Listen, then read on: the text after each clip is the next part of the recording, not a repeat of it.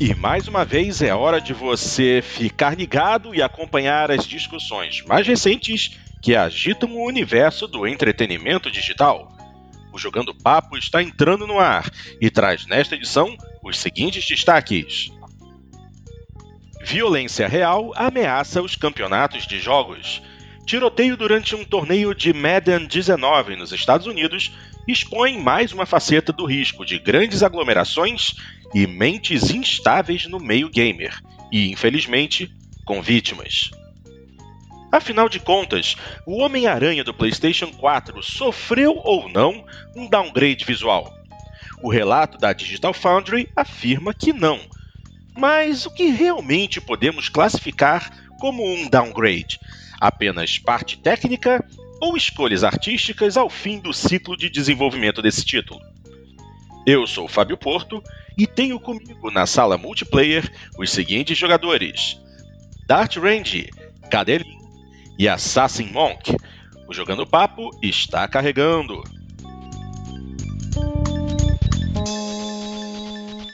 Mais uma vez, muito bem-vindos ao Jogando Papo, o podcast onde não basta jogar, é preciso debater. Começando nesse momento a edição 109 e como sempre vamos descobrir o que que os jogadores andam fazendo. Começando, obviamente, pelo meu querido Dart Randy.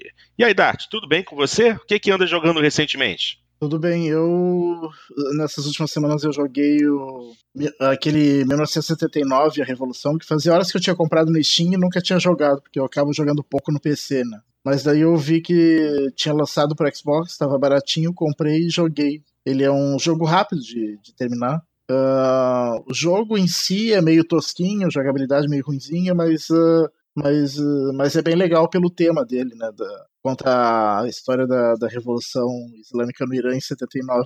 Na verdade, a maior parte do jogo a gente joga um ano antes, né? Quando começam os protestos. Bem interessante o jogo. E eu joguei também que saiu de graça no, na Live Gold o Prison Architect. E também é, era um jogo que fazia horas que eu tava de olho no Steam. Nunca cheguei a comprar ele no Steam porque ele quase nunca entra em promoção. Mas daí ele também acabou saindo de graça na, na live e comecei a jogar e achei muito bom esse jogo. É, é, é, esse estilo de jogo eu sou muito fã, né? De simulação de tu gerenciar coisas, cidade, coisas. Tu constrói e gerencia uma prisão. Então eu achei bem legalzinho. Eu fiz a parte da, das histórias do jogo e ainda não, não entrei no, no modo que é, que é aquele modo infinito, né? Que tu vai construir zero. Uhum. Mas bem interessante. E comecei a jogar hoje. no, na verdade, ontem comecei a jogar, no dia do lançamento, Spider-Man. E tô, tô achando fantástico o jogo downgrades à parte, o jogo tá, tá funcional. Tá. Ah, vai começar a polêmica já, downgrades à parte, é? Ai, Jesus. Tá bom. Meu querido Cadeirinho, e você, doutor, o que, que anda jogando? Olá a todos os nossos ouvintes. É... Bom, primeiramente, só tomando um gancho aqui pro, pro Dart, né? Esse 1979 eh, Revolution, Black Friday, ele é uma produção é, iraniana, propriamente dita, sabe? Ele é um jogo é, iraniano porque o criador dele, que é o Navi Konsari, ele mora atualmente no Irã. Ele, ele nasceu no Canadá, ele ele até trabalhou em Grand Theft Auto 3, trabalhou em Max Payne, trabalhou até no, Alan Wake, no Homefront também, mas depois ele acabou se casando, ele foi pro ele foi realmente é, é pro Irã, aí depois ele passou a residir em Nova York. Então eu não sei se se a gente pode considerar que na época em que ele nasceu ali assim, ele estaria já no Irã ou estaria em Nova York, mas seja como for, ele tem nacionalidade iraniana e canadense. Então, para todos os efeitos, é um jogo iraniano ainda, que de repente, talvez aí o custo de produção tenha sido uh, em Nova York, mas pelo menos de alguém que vivencia, sabe, mais ou menos do que está falando, né? Isso é, isso é importante. Ele, ele mora no Irã atualmente? Eu não sei se ele mora no Irã atualmente ou se ele mora em Nova York agora, assim, sabe? Porque, porque eu acho difícil, né? Tá, mora no Irã e não foi preso. Pode ser. Pode ser. É. Ele. É, ele nasceu. Ele realmente ele nasceu no Canadá, mas daí ele, ele morou muito tempo no Irã e aí talvez agora esteja em Nova York. Eu realmente não vou não vou cravar isso, tá? Mas ele tem dupla é, nacionalidade, tem dupla cidadania. Então, para todos os efeitos, o produtor, pelo menos, é iraniano, tá? Isso que que, que é importante destacar. Mas o Irã tem uma produção de jogos bem interessante, na verdade, assim, sabe? Não tão polêmicas quanto este jogo em particular, mas ele tem uma produção bem interessante. É, bom, respondendo a pergunta agora, eu tenho, infelizmente, jogado pouco, sabe? Eu realmente não. É, tem sido aí semanas bem puxadas. Eu eu joguei aquele Aven Colony, que tem disponível para os consoles também. É um jogo de estratégia. De estratégia, não. É uma simulação de, de colônias. É uma simulação de cidade. É como o SimCity. Entrou no Game Pass esses dias. No... Pois é, é. Ele é assim. Não sei como é que ele funciona nos consoles. Para o PC, o Aven Colony ele é um simulador assim não vou dizer simplório, mas ele não, não, não chama muito atenção, assim, sabe? Ele, ele não tem grandes uh, habilidades para você de, de, de, customizar a tua cidade, a tua colônia, né? Ele não tem grande, ele não te dá grandes é, liberdades artísticas, o que você pode fazer. Ele acaba sendo um simulador bem matemático, sabe? Assim, você tem que ficar ali compensando basicamente ali a produção do, do, dos teus recursos, a, a expansão da tua da tua população, alimentação, etc. É, é, ele é bem matemático nesse aspecto, assim, sabe? Eu, eu gosto de jogos que têm um pouco mais de graça estética, sabe? É claro que todo simulador como esse, ele é matemático, né? Você está ali jogando, por exemplo, é, aquele é, simulador tipo aqueles simuladores de parque, que nem agora teve o do, o do Parque dos Dinossauros aí, você está jogando é, o próprio SimCity, você está jogando os Cities Skylines, no, no, fundo, no fundo, você está jogando uma simulação de equação matemática, mas eu, eu gosto quando essa simulação ela é mais enfeitada é, esteticamente do que o Aven Colony. Mas não, não é ruim, é um jogo é, decente, e como ele tem essas simplificações, pode ser que ele funcione bem no console, né? Pode ser que talvez até tenha sido simplificado precisamente com essa finalidade.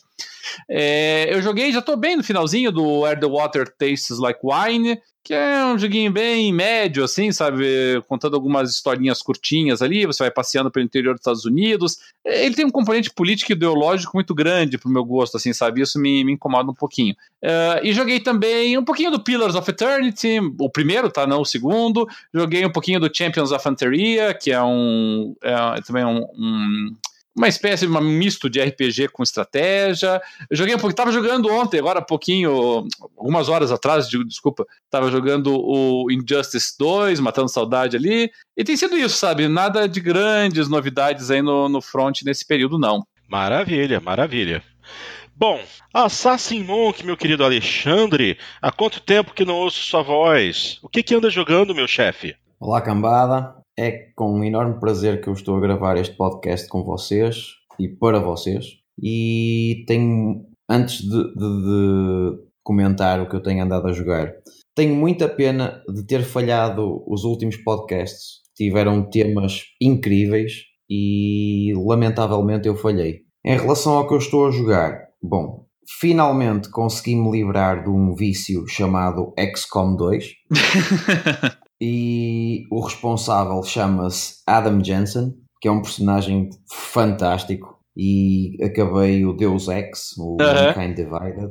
É fabuloso jogo. O personagem é fabuloso, o mapa, tudo é muito bom. É um jogo muito, muito bom. Um, em Couch Co-op joguei o Lego Indiana Jones 2 e o Streets of Rage. Consegui perder no Streets of Rage, não acabei. Uhum. e depois joguei também. Acabei, na verdade, um, um jogo fantástico chamado Brothers A Tale of Two Sons. Bom demais. É, que já é da, da, da antiga ou extinta, como quiserem, Live Arcade. Agora é tudo a mesma plataforma.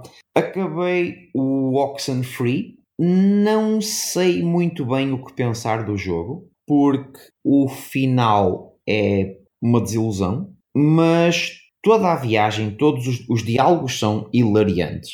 É, é, está muito bem escrito, é, tem, tem um, um, design gráfico muito bonito, mas depois acaba muito mal. Uh, ainda assim, uh, eu aconselho o jogo. Joguei também The Witness, Uhum. É um jogo muito louco. Uh, cheguei a uma parte que eu não sei o que tenho que fazer e então desisti. desisti, a sério, o jogo venceu-me. E finalmente estou a gostar de uma coisa chamada Halo. Estou a jogar o Master Chief Collection. Neste momento estou no penúltimo nível do Halo 1 e não sei se é por causa de, de, dos novos gráficos, mas consigo entender melhor uh, a escala épica que, que a obra tem. Ainda que a quantidade de naves e inimigos e tudo mais não, não, não tenha sido modificada, tem exatamente o mesmo número de inimigos, o mesmo número de naves, o mesmo número de batalhas, digamos assim, a acontecer, mas talvez por ter mais perfumaria, digamos assim, ficamos mais imersos naquele mundo que é muito grande. Ainda assim, continuo a achar o personagem principal muito raso e, uh, e a componente tática é muito fraca. Por isso, continua, continua. As duas críticas que eu tinha, continuo a tê-las, uhum. continuo a fazê-las. No entanto, estou a gostar. Estou uh, a gostar da experiência e, e, e vou, vou, vou acabar certamente os jogos todos e ando à procura do Halo Reach, porque infelizmente não vem no Master Chief Collection. Uh, então vou ter que comprar à parte. Fora isso, também. É, porque o Halo Reach não. Que o Halo Reach não tem o Master Chief, né? Uh, sim. Se bem que o Halo 3 ODST também não tem. Exatamente, por essa ordem de ideia, o ODST tinha ficado fora. É. Um... é. Mas ele inicialmente estava fora, né? Ele veio depois. Fora isso, experimentei o Hitman e o Batman Arkham Knight. Ambos muito bons, mas por incrível que pareça, o Master Chief conquistou, conquistou a minha atenção. Então vou continuar a jogar isto. Muito bem, muito bem. Para encerrar essa roda aqui, obviamente vou falar o que eu andei jogando. E na verdade é o de sempre. Eu continuo jogando o meu Forza 7, porque é, os Forza Tons agora são semanais, então toda semana tem alguma coisa para você é, ganhar, algum carro para você é, disputar para poder receber de presente. É, Gran Turismo Sport recebeu mais uma atualização recentemente, com mais um circuito e mais um pacote de carros. E basicamente é isso, porque até mesmo o The Crew 2, que eu vinha jogando com bastante entusiasmo, deu uma esfriada justamente pela falta de desafio. É, o modo carreira está encerrado, eu não tenho jogado muito online, então eu estou esperando pela atualização gratuita que vai sair agora no fim do mês de setembro, que é o tal do Gator Rush, que eles vão adicionar uma nova classe de veículos e vamos ver o que, que vai dar.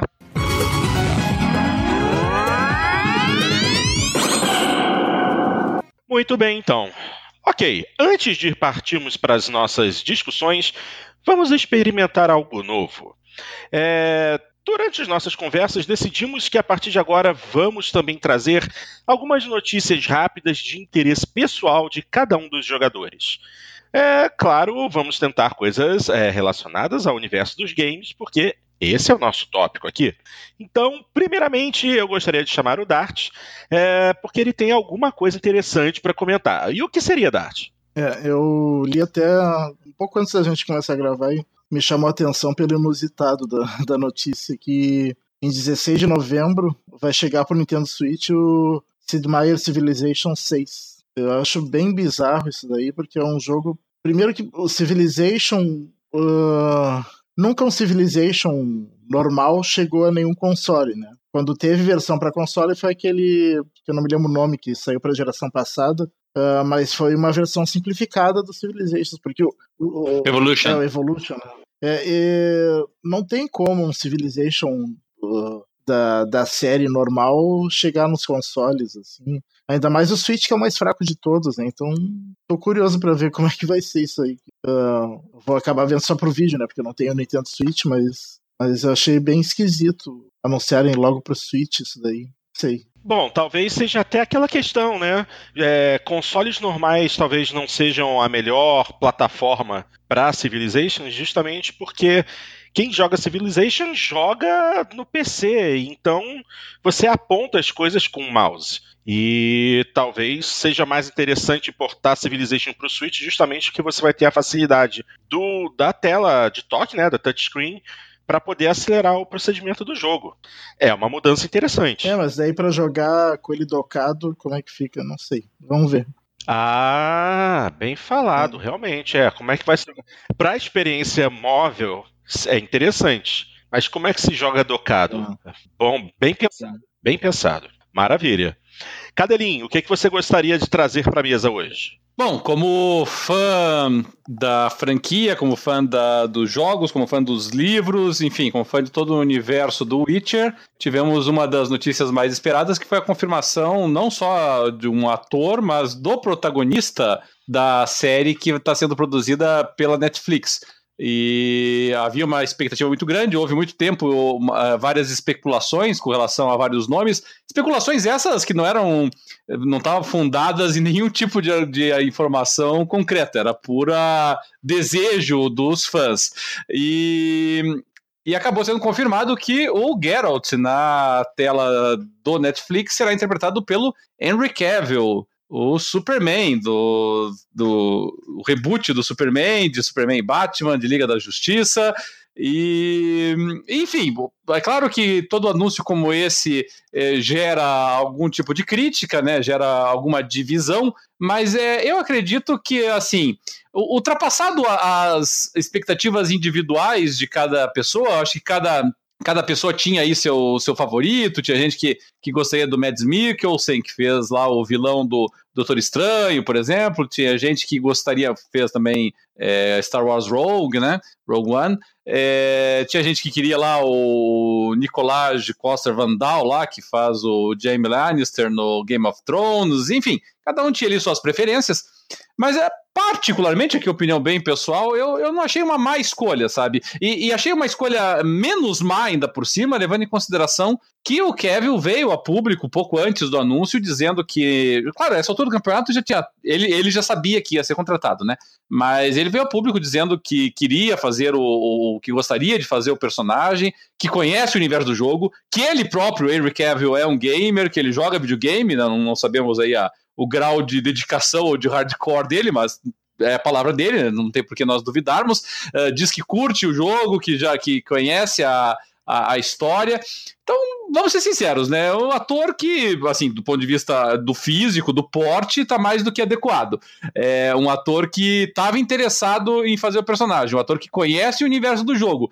É, me parece difícil que a gente consiga pensar aí em, em opções mais interessantes do que essa, né? Então eu acabei achando bem, bem razoável aí a, a escolha dele e torço que ele consiga fazer um bom papel, que ele consiga desenvolver bem o personagem. É, eu acho que pelo menos assim o interesse do, do ator, o interesse da, do, da, da, pessoa que foi escalada existe, né? E eu acho que é isso que nós precisamos, né? De um ator que esteja realmente envolvido. É, houve até algumas, é, algumas imagens já feitas por fãs, entre outros, ali assim, a respeito do, do de como ficaria né, o, o design, como ficaria a, a concepção artística dele, eu gostei muito. E assim, de maneira geral, o pessoal critica o Kevin porque ele teria talentos meio limitados de interpretação. Convenhamos, Superman não é exatamente um personagem que seja um grande desafio, não precisa ser um ator shakespeariano para fazê-lo. E me parece que o Geralt. Ele não é um ator ruim. É, é, eu não acho ele ruim. E, e assim, eu, vamos lembrar, o Geralt é um, é como um Witcher, ele não tem emoções, tá? Então, também não é um desafio é, interpretativo muito grande. Nós precisamos de um ator que esteja em forma, de um ator que seja bonito, é claro, né? O Geralt é todo galã, é todo é, é, atraente para o sexo feminino, é uma pessoa que está em forma. É, a série vai tratar do Witcher no início da, da franquia, então, infelizmente, embora eu gostasse muito do Mads Mikkelsen, eu acho que o Mads Mikkelsen já passou um pouco da idade, pelo menos por uma série que vai começar contando a história do início, né, do, do, do Geralt, então nós precisávamos de um ator um pouco mais novo. Enfim, eu achei uma boa escolha. Acho que é um ator que, que tá envolvido já no universo nerd, é conhecido no universo geek, enfim, o nome que vocês queiram dar aí, é, curte o tema, é, atrai holofotes, porque é um ator já conhecido, é, mostra um compromisso do Netflix com a produção do jogo, porque não é um atorzinho qualquer, não é um ilustre desconhecido, né? Então mostra um compromisso do Netflix aí com uma produção razoável. E para botar cereja no bolo, o Netflix ainda avisou que o, o, o seriado que nós projetávamos para 2020 sai ano que vem já. Tá, então já, já podemos esperar aí os primeiros, pelo menos os primeiros episódios do Witcher para 2019. Então, como fã da série, eu achei uma boa notícia do ponto de vista do ator. Achei uma ótima notícia que o seriado já sai ano que vem. Resta aguardar agora. E era isso o que eu tinha a dizer sobre nesse bloco, meu querido Porto. Show de bola, meu querido. É. Assassin Monk, você gostaria de adicionar alguma notícia ou informação interessante? Bom, uh, a primeira notícia é que o Henry Cavill já tem o bigode. É só deixar crescer agora. Já deu trabalho, inclusive, tirar o bigode? e a segunda notícia, que é a notícia propriamente dita, uh, põe ao barulho três franquias. Então é assim: até este ano, a diferença entre a procura ou a pré-compra do, do Call of Duty e do Battlefield era uma perda para o Battlefield na ordem dos 25% em termos de, de, de pré-venda. Este ano a coisa piorou. Piorou, uh, está neste momento, segundo a própria DICE, nos 80% menos em relação ao ano passado. Conclusão: vieram a público com um trailer do Firestorm, que seria o Battle Royale deles. O Call of Duty também terá um Battle Royale. Não sei, muito sinceramente, o, o que pensar disto, porque eu não acredito que os jogadores eh, que jogam Fortnite eh, gastem mais 60 dólares num jogo ou 120 dólares nestes dois jogos quando podem gastar esse dinheiro num jogo que já conhecem e já dominam. E isto tudo acontece porquê? Por um joguinho uh, pequenino, fraquinho, que se mete no meio deles, chamado Red Dead Redemption. um, leve, um leve incômodo. Sim, é um joguito da Live Arcade. É. Né, a produção independente. Agora dá para entender um pouquinho porque quase todos, quase todos uh, mudaram para fevereiro os lançamentos. o medo, o medo gerado em torno destes dois meses, um, outubro, novembro, o medo gerado pelo Red Dead Redemption está, está a fazer o, aquele ripple effect, não é? No lago, Sim. aquelas ondinhas do lago, está a arrastar tudo. E, e franquias enormes como Call of Duty, como Battlefield, estão, até essas, estão a tremer. E, e depois temos que ter em conta que Call of Duty provavelmente não terá single player, uh, vai ter um Battle Royale que não está definido, e entretanto acontece esse joguinho fraquinho chamado Red Dead Redemption. Por isso, vamos ver o que é que vai acontecer. Joguinho fraquinho, né? Red Dead Redemption, joguinho fraquinho. É. Sim, sim, sim. É um jogo, é um jogo de baixo orçamento. É, é o, o que me chama a atenção, contudo, principalmente é,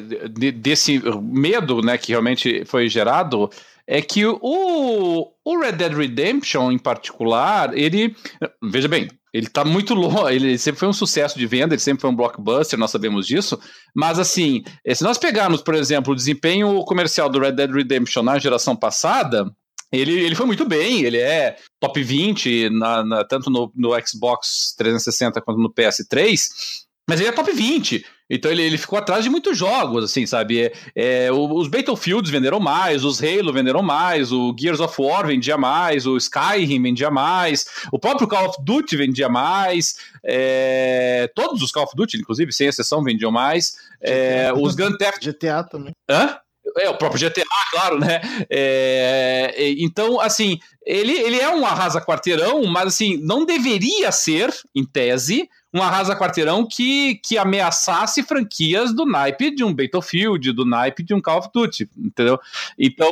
Mas é. Mas, mas é, virou, é, mas não, é mas virou, virou, uma coisa claro. chamada GTA Online, que é da mesma, que é da mesma software house. É, essa é uma excelente excelente observação. Tá? O, o, de onde é que surgiu o medo? O medo não surgiu tanto do desempenho anterior do Red Dead Redemption. O medo surgiu do fato de que realmente o GTA, e, e, a, o sucesso dele se espraiou por anos e anos a fio com, a, com o componente online deles, e os caras têm um medo terrível, que é a mesma coisa que acontece com o Red Dead Redemption, né? Quer dizer, os caras vão pensar assim, tá, os caras vão lançar o Red Dead é, em outubro, por exemplo, aí os caras vão, o pessoal vai terminar o jogo no final de outubro, mas ainda vão ficar jogando esse troço por trocentos anos, então eles, eles ainda não vão, é, eles vão afetar as vendas por muito tempo. Então me parece claro, realmente, que houve esse efeito de manada por conta disso. O medo, o medo é de tal ordem que o Destiny 2 entrega uma expansão de forma gratuita, o, a Electronic Arts grita a, a, a, todos os ventos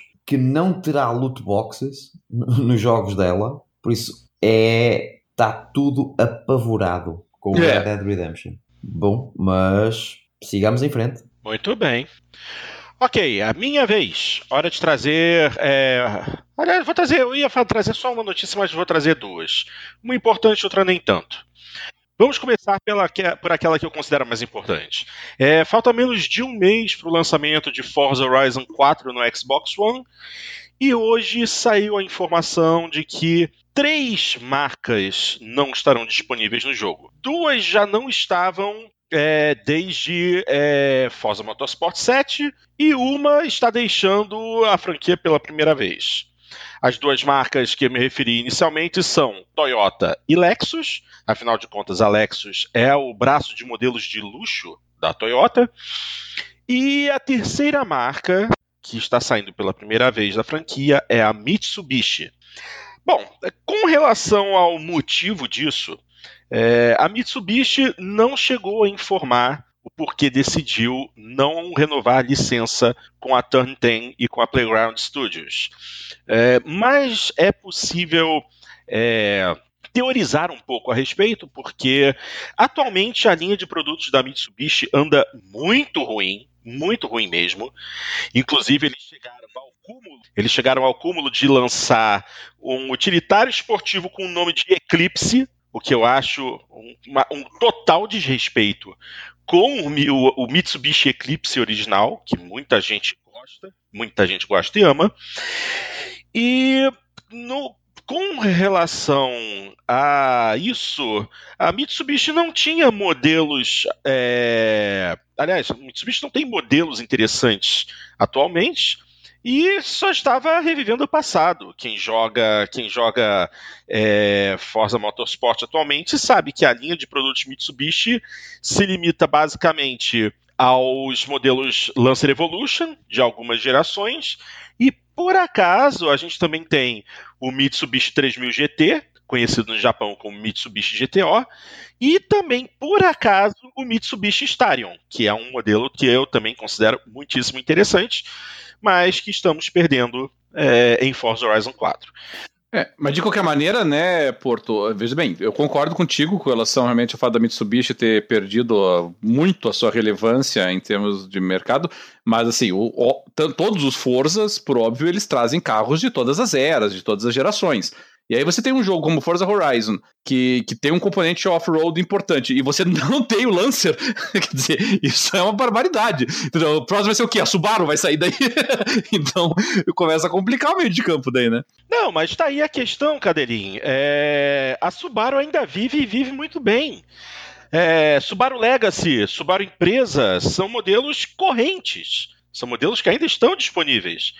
A Mitsubishi, infelizmente, hoje só tem alguns SUVs e carros muito baratos, como o Mitsubishi Mirage, que é um carro. Tudo bem, mas a, a, Alfa Romeo também só tem porcaria ultimamente. Isso não significa que não tenha carros históricos importantes que, não, que, tem, que, que um jogo de, de carro tenha que ter. Então eu, eu não consigo visualizar direito como é que um jogo que se propõe a ter um conteúdo off-road é, abre mão, não sei por quais motivos, né? Mas, mas permitiu perder é uma, uma, uma, uma fabricante que, que tem um dos carros mais importantes da história do, de rally, que é o Lancer. Então, não sei. A Mitsubishi, a Mitsubishi uh, perde algum dinheiro por estar num, num videojogo ou ganha? Bom, tá aí a questão. A partir do momento que você faz um contrato é, para utilizar a marca, eu acredito que ganha. Porque a, a, produtora, a produtora, no caso a Turn 10, ela está pagando direitos de uso do design dos veículos e do som é, no jogo. E isso também serve normalmente como uma forma de propaganda, um marketing para o fabricante. Só que aí a gente chega na discussão a respeito da Toyota. E aí é que a gente vai ver o tamanho da frescura.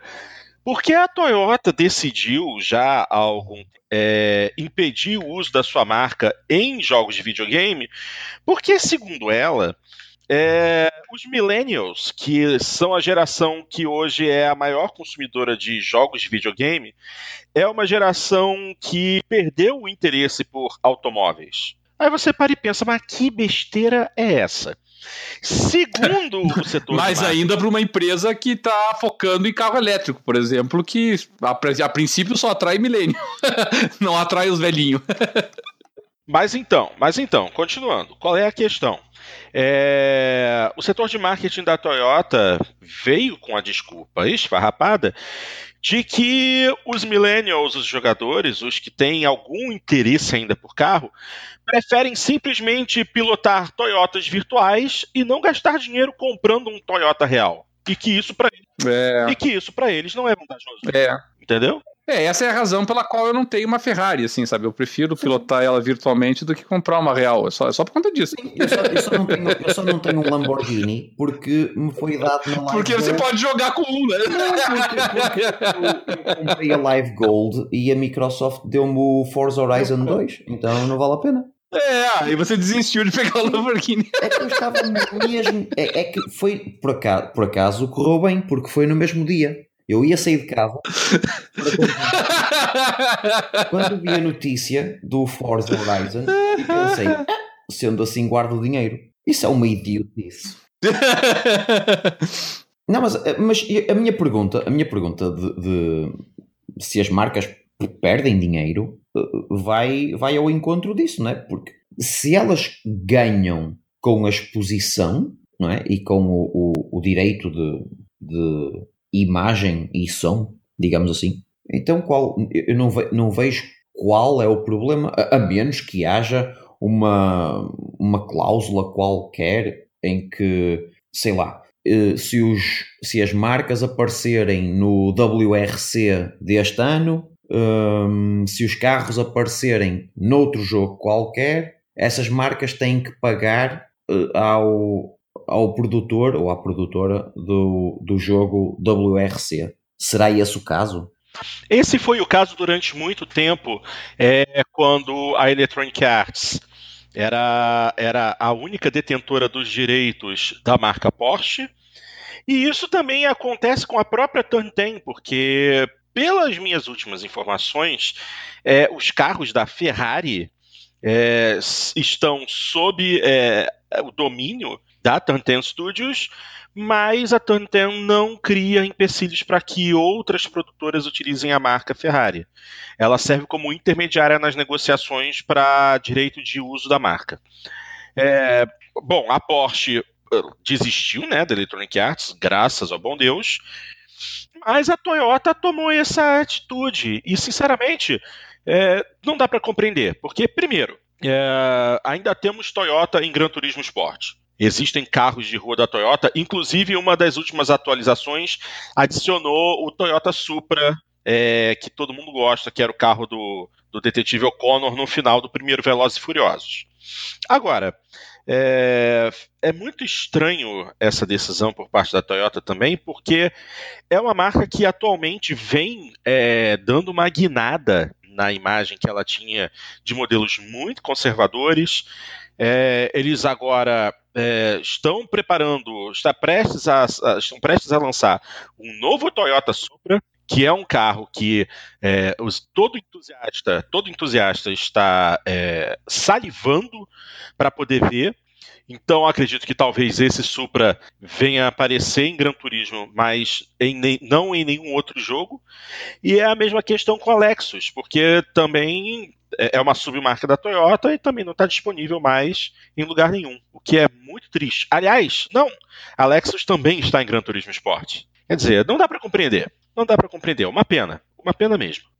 E só para fechar, falando em, falando em questão de Toyota e falando em Lexus, agora para algo, algo completamente diferente, a Lexus está adicionando mais um veículo à sua linha de produtos. É, atualmente a Lexus trabalha com o Lexus LS, que é o seu sedã de luxo, o LX, que é a sua linha de crossovers, o LC, que é o seu coupé esportivo, e agora está adicionando o LY à sua linha de produtos. É o LY650. O Y é simplesmente a indicação de que se trata de um iate. Iate, barco, um barco da Lexus. Um barco de 20 metros de comprimento com um motor de 900 cavalos de potência. Ou seja, esse era o momento da Lexus ir para The Crew 2, que aí poderia colocar esse barco como um veículo para a gente poder jogar em The Crew. Isso eu queria. Ah, o Forza Horizon poderia expandir horizontes e colocar outros veículos, né? Poder colocar veículo aéreo, veículo aquático também, né? Vou te, vou te falar que esse é um ponto de The Crew 2 que me agradou imensamente. É, legal, né? É, mas a gente também tem que ver a questão da escala do jogo, né? É, Forza Horizon 4, pelo que foi dito, o mapa tem basicamente o mesmo tamanho do mapa de Forza Horizon 3. E é um mapa relativamente pequeno. Você consegue atravessar. Uhum. Você consegue atravessar uhum. de um lado ao outro é, em questão de 5, 10 minutos. Já no The Crew, dirigindo, você precisa de pelo menos uns 30, 40 minutos para atravessar de uma costa a outra dos Estados Unidos. Aí, realmente, barcos e aviões são mais interessantes. Ou seja, está na hora da Playground Games começar a pensar um pouco maior porque Forza Horizon está pequenininho. A pergunta que eu faço é: será que vão aumentar o número de vendas de iates por parte da Lexus? Bom, esse é o, esse é o primeiro. É eu não comprei o Lamborghini, eu não comprei o Lamborghini. é muito bobo. Você já está pensando em desistir da compra do iate também? Pois não sei. Bom, na, na verdade, é, é, Lexus lançar um iate não é uma grande novidade assim, porque no final das contas a própria Toyota tem uma linha de barcos, já vende uma linha de barcos nos Estados Unidos e no Japão. Só que são barcos pequenos, e esse Lexus não é meramente um barco, é um iate mesmo. Ele tem três, é, três é, suítes individuais com banheiro para cada uma. Ou seja, é algo de extremo luxo.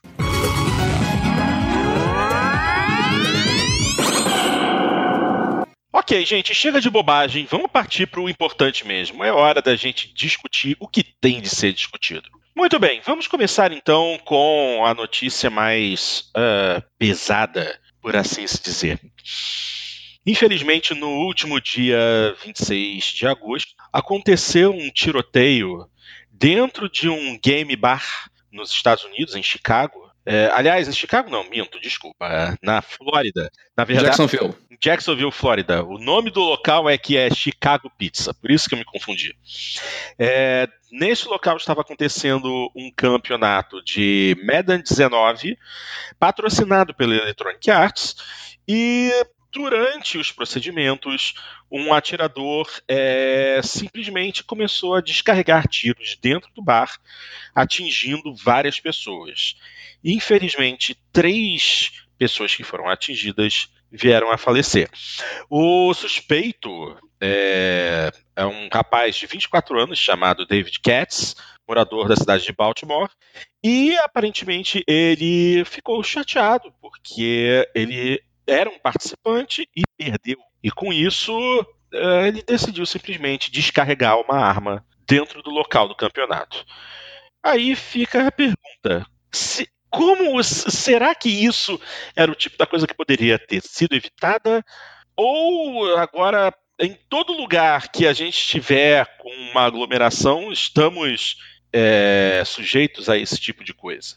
Olha, uh, por aquilo que eu ouvi, e eu ouvi muito podcast esta semana, um, justamente por causa disso. Um, aquilo, aquilo, que eles, aquilo que o pessoal da, da Kotaku e do o pessoal da IGN falam é que o evento foi legitimado pela Electronic Arts, no entanto, não foi não, a logística não foi preparada pela marca. Então, pela primeira vez, houve um campeonato sem sistema de segurança. Porque tanto na PAX como na Comic Con e a, Eletro, a E3, tantas outras feiras e campeonatos, a segurança tem, tem vindo a ser cada vez mais apertada. E neste era simplesmente inexistente.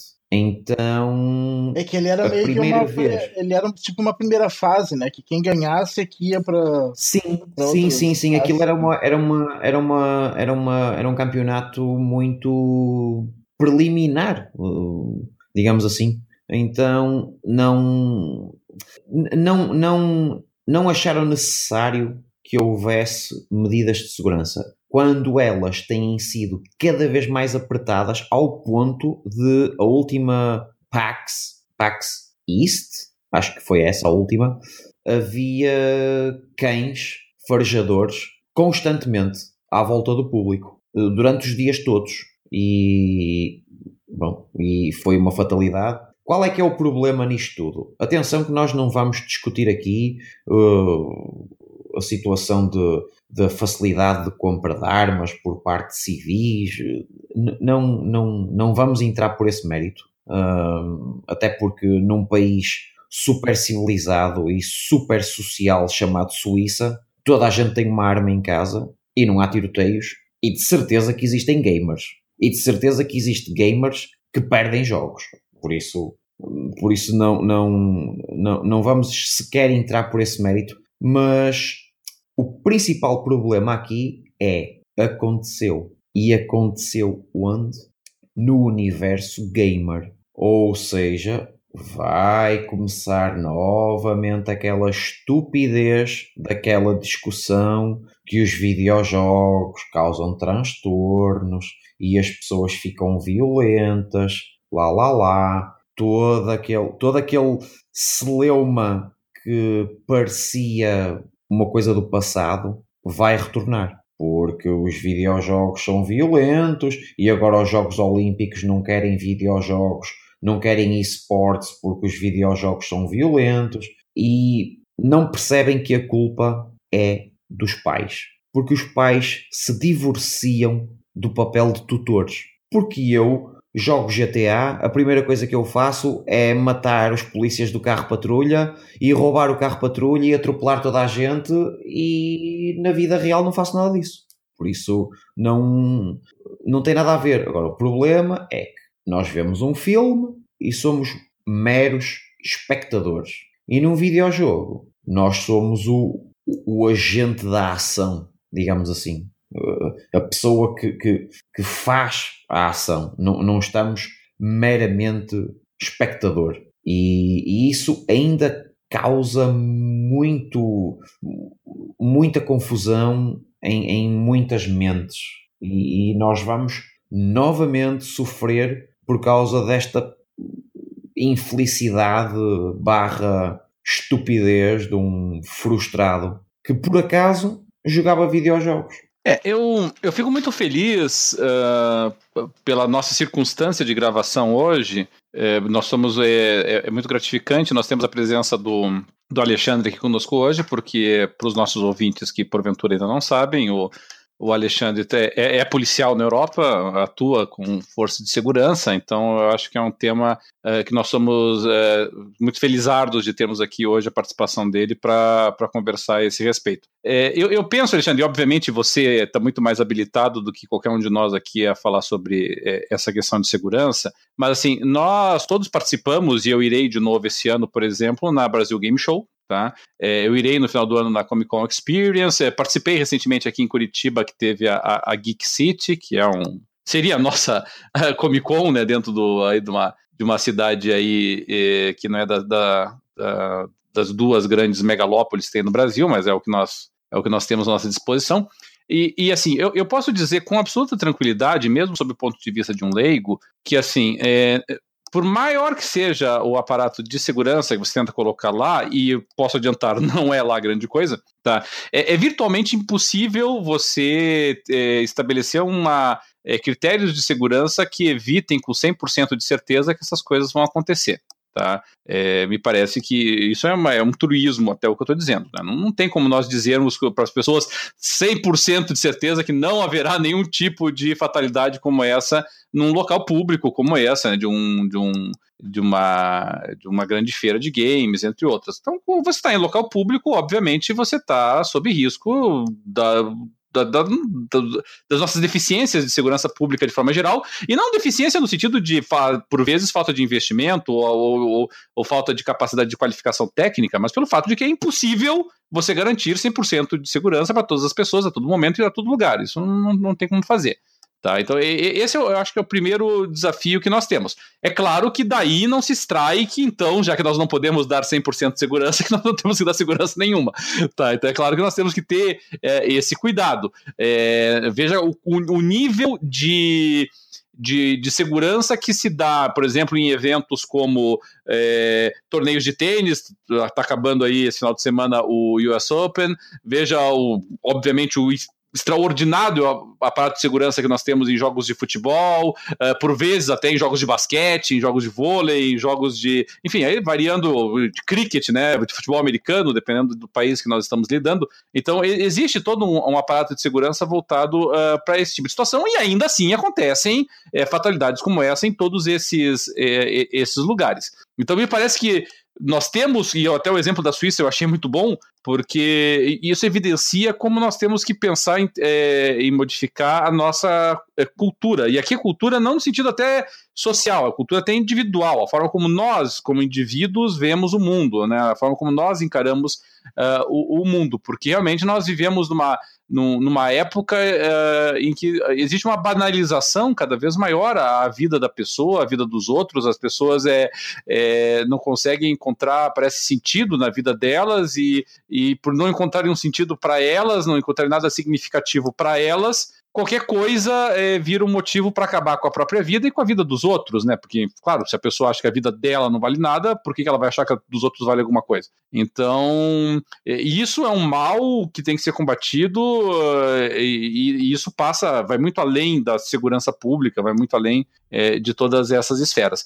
Do ponto de vista dos videogames, é, o, componente diferente dessa história toda é que não aconteceu um, essa tragédia naquilo que talvez nós imaginássemos, ou que pelo menos as pessoas imaginariam que aconteceria. Por exemplo, é, entre fãs ou fanáticos por jogos de tiro, não foi um torneio de Counter-Strike, não foi um torneio de, de PUBG, não foi um torneio de. nenhum jogo como esse, foi um torneio de um jogo de esporte de esporte. É um esporte de um jogo isso, de esporte. Isso, Sabe? isso pode ser usado, isso pode ser usado contra nós. Pode, pode, pode, claro. Se aconteceu então, vejam, vejam, se aconteceu num jogo de, de, de futebol, imaginem quando for um jogo de tiros.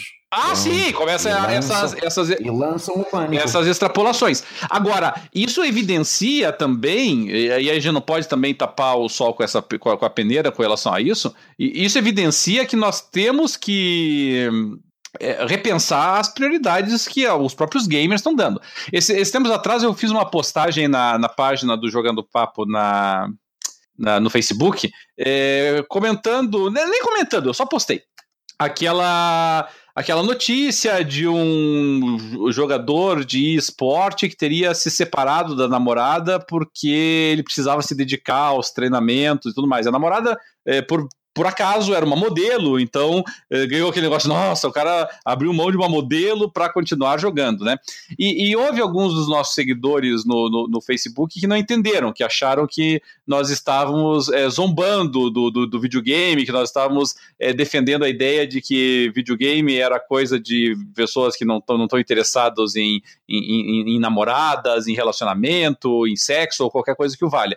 e, e, e de forma alguma foi isso. O que nós estávamos querendo destacar no absurdo da situação é a absoluta inversão das prioridades na vida de uma pessoa. Tá? Nós temos que botar uma coisa na cabeça, tá? É, o, o, videogame, mesmo que você queira levar ele sobre um, um aspecto profissional, e, nós não estamos aqui de maneira nenhuma dizendo que não, não existe espaço para um profissionalismo no esportes, os números e os valores e tudo mais que transitam com relação a isso estão, estão aí para provar como tem espaço para isso, e um espaço bem grande, inclusive, é transmissões pela internet, transmissões pela televisão, TV a cabo e tudo mais, mas vamos traçar um paralelo com outros esportes. Vamos traçar um paralelo com esportistas do tênis, porque não estou falando de um cara que joga tênis no final de semana. Vamos pegar o Federer, vamos pegar o Novak Djokovic, vamos pegar o Nadal, vamos pegar os jogadores de futebol, vamos pegar os jogadores de vôlei, vamos pegar os jogadores é, de, de basquete lá nos Estados Unidos, vamos pegar, enfim, peguem os esportistas profissionais que vocês quiserem.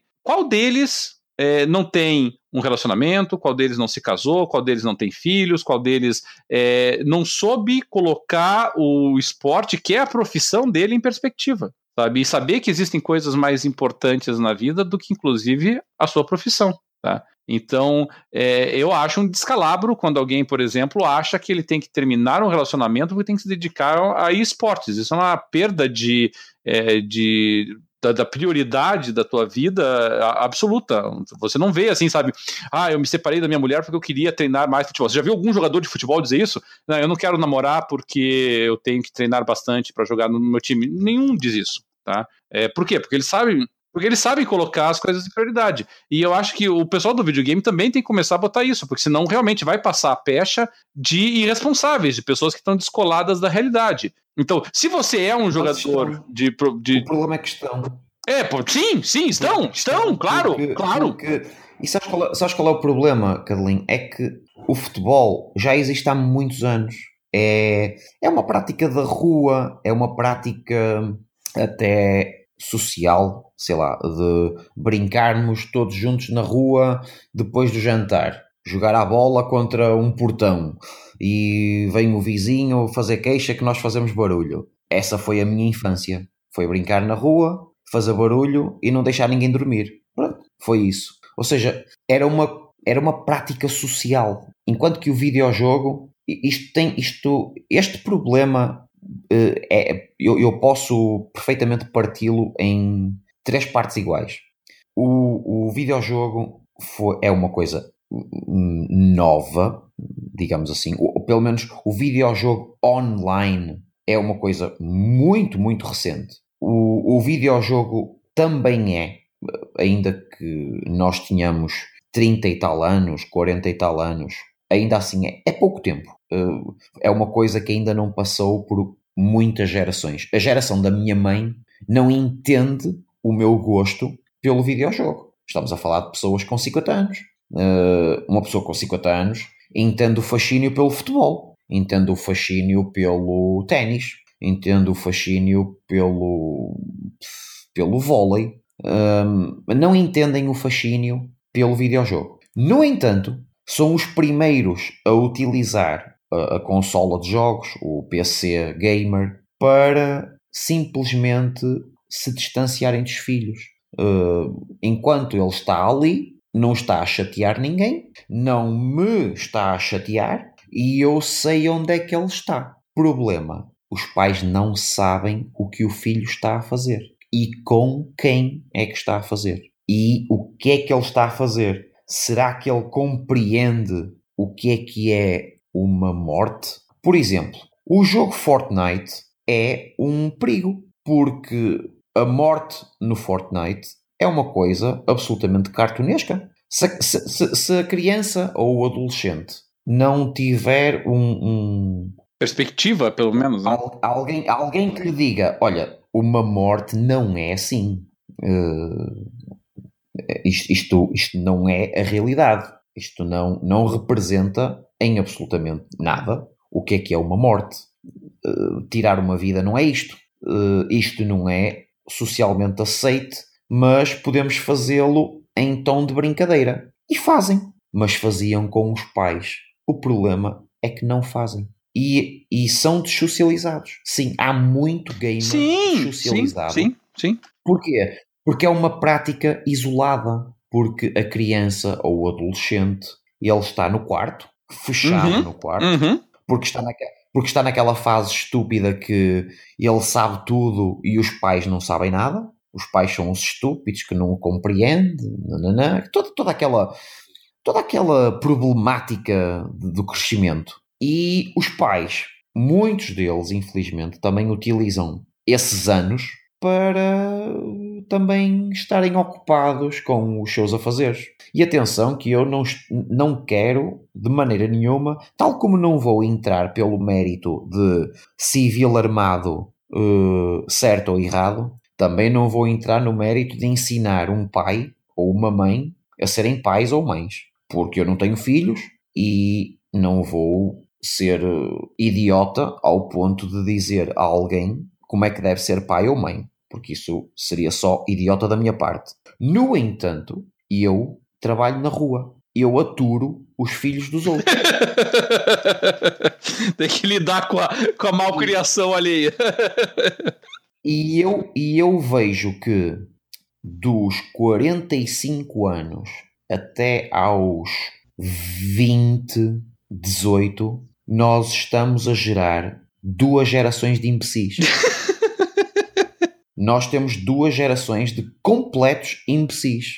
Não sabemos, como grupo, onde é que acaba o nosso direito e começa o nosso dever. Ou então, onde é que é a linha que separa uh, aquilo que eu posso fazer e aquilo que afeta o outro. Porquê? Porque fazemos as coisas sozinhos, fazemos as coisas online, não falamos com ninguém, não conseguimos digerir um não. Eu, eu, eu sou, neste momento, eu sou instrutor da polícia e eu dizer a um aluno meu com 20 e poucos anos não, muitos deles ficam a olhar para mim. O cérebro deles nunca processou a palavra não. E eu faço coro aqui com, com o Alexandre como professor aqui na cidade onde estou agora e até mesmo onde eu estava morando anteriormente a situação é exatamente essa. Os pais não têm controle, eles simplesmente desistiram do, do eles desistiram de cuidar das crianças. É, isso agora é, fica a cargo da internet, das redes sociais, e eles não têm mais é, respeito à figura da autoridade. O professor é, é, uma, é um castigo, o professor não está ali para ajudar, o professor está ali para castigar. Eles não aceitam um não como resposta. Qualquer coisa é motivo de revolta. Se eu chegar e falar, olha só, você não pode sair nesse momento da sala de aula. O moleque vai arrancar uma faca de algum lugar e vai querer enfiar no meu peito. Infelizmente, nós estamos vivendo essa situação. Concordo plenamente, concordo plenamente com tudo que foi dito pelo acesso. É, então, essa é a primeira parte. essa é a primeira parte do problema. A segunda parte do problema chama-se uh, trabalho policial. E o trabalho policial, exatamente como o Cadelin disse, é absolutamente falível. Matarem-me, matarem-me ou agredirem-me, seja na rua ou seja dentro de um edifício, é a coisa mais fácil que há. Sim. Porque se eu faço má cara e, e, e me distancio do público, eu sou visto como um arrogante, prepotente e tenho a mania só porque visto uma farda. Se alguém quer tirar uma selfie comigo e eu digo, ok, estou a tirar a selfie e está a passar um active shooter nas minhas costas e começa um tiroteio. Então, eh, entre estes dois, estes dois pesos, existe todo, todo, todo um conjunto de tons de cinza aqui que, que são absolutamente impossíveis de, de, de, de guardar, de, de, proteger ou de, ter atenção ou seja lá o que for. Não, não é, é absolutamente impossível termos um, um, um corpo de segurança infalível. Não, isso, isso não existe. Não, não, não existe em lugar nenhum. Uh, até porque nós, se fazemos em demasia, somos criticados, e se não fazemos porque acreditamos que as pessoas podem ser deixadas à vontade, porque são, têm dois neurónios que funcionam, não, não, não, não precisam de nós para nada, também somos criticados porque não fazemos nada. Então nós andamos sempre a levar porrada porque fazemos ou porque não fazemos. Eu, eu costumo dizer aos meus alunos: uh, parabéns, daqui a dois meses são polícias e vão ter o trabalho mais difícil do mundo e mais ingrato e, e mais, uh, mais mal visto.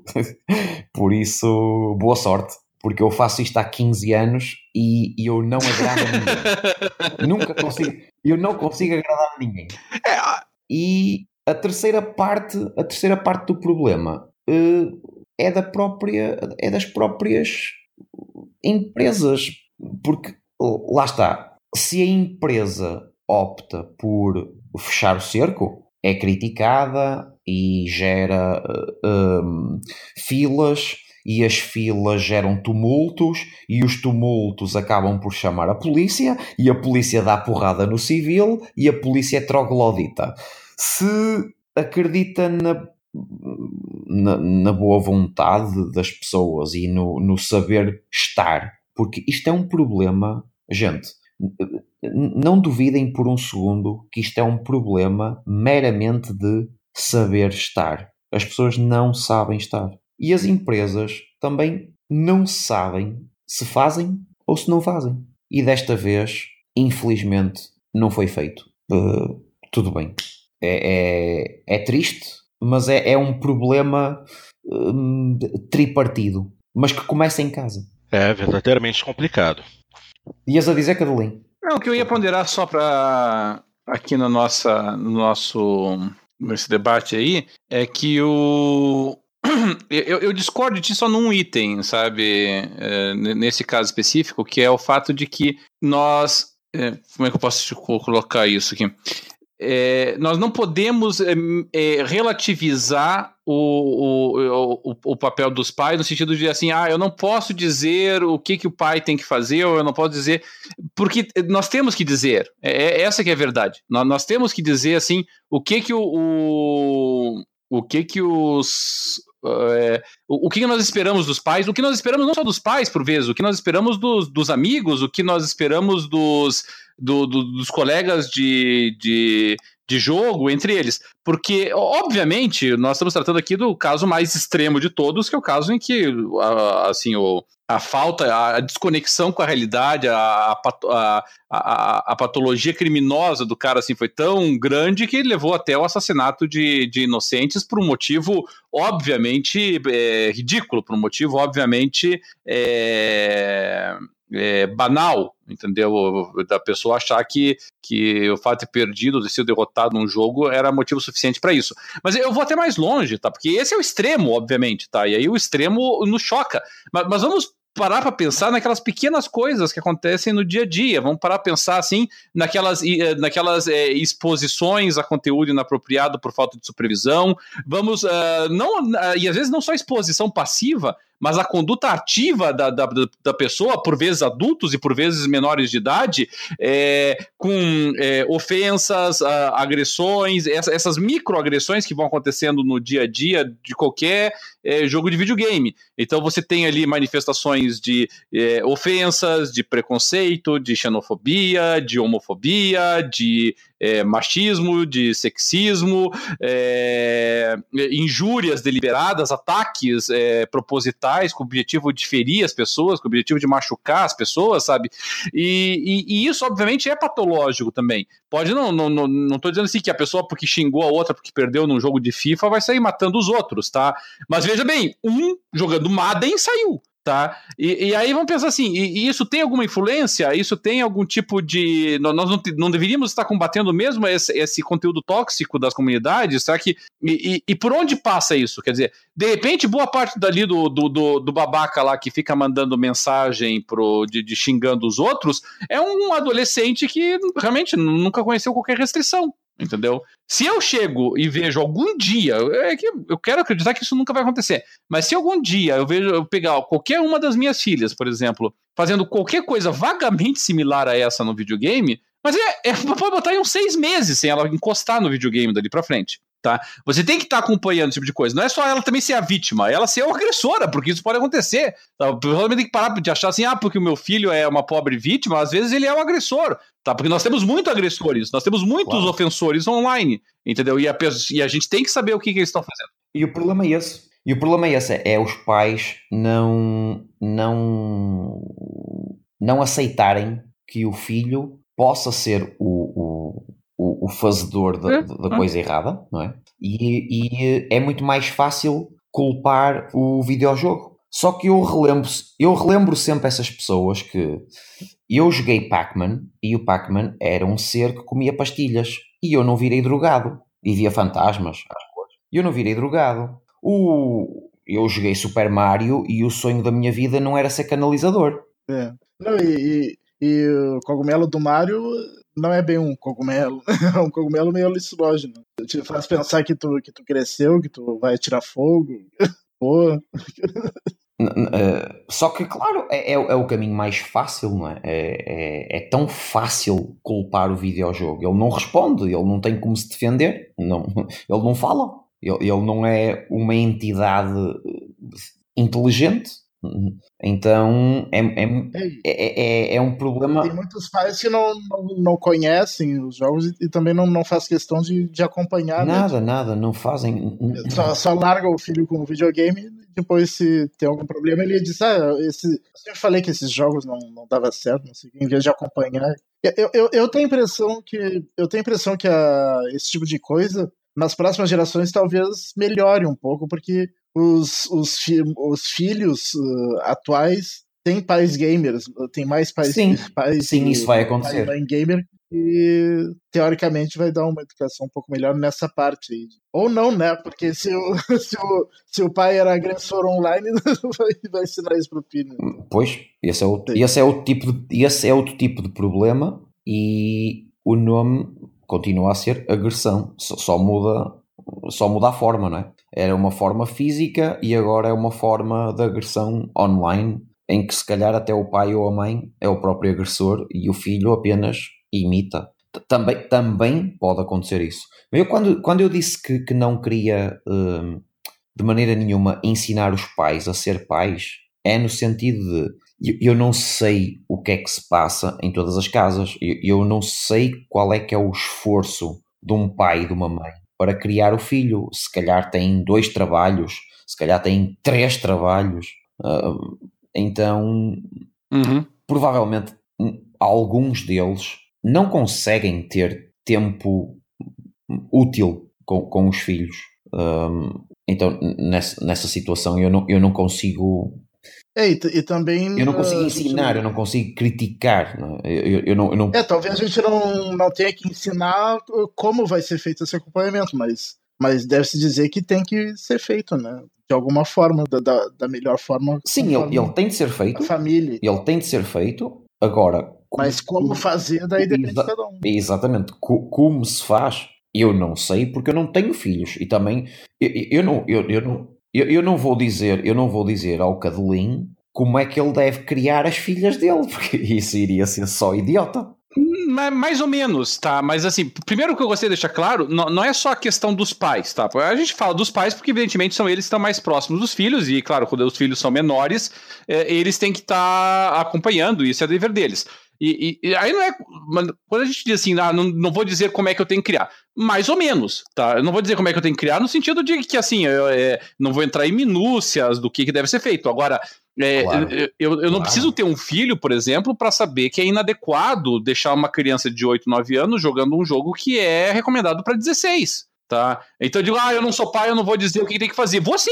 Entendeu? É óbvio que é inapropriado, é óbvio que é inadequado, sabe? E, e o que me espanta é que as pessoas têm essa preocupação extremada quando a gente fala de televisão, quando a gente fala de, de, de por vezes até de quadrinhos, né? De, até, até de música, às vezes, e, e não tem com videogame, sabe? Aí esses dias atrás, por exemplo, e- e- esse- esses dias atrás, mas mais ou menos, sabe? Porque eu vejo pais cometendo erros e eles já deveriam estar nesse sentido. Eu, esses tempos atrás eu estava numa lista, num grupo de discussão no Facebook, e aí tinha. Isso acontece todo santo dia, tá? Não é nem uma coisa assim, tipo, ah, foi uma vez que aconteceu. Não, é todo santo dia tem uma dessas aí, sabe? Tinha lá um pai, suponho eu, assim, da nossa faixa etária, talvez até um pouco mais novo, 33, 34, 35 anos, aí eh, denunciando lá porque um cara tinha xingado o filho dele de 8 anos que tinha derrotado ele, onde? Precisamente no Fortnite, que foi objeto da nossa conversa aqui antes.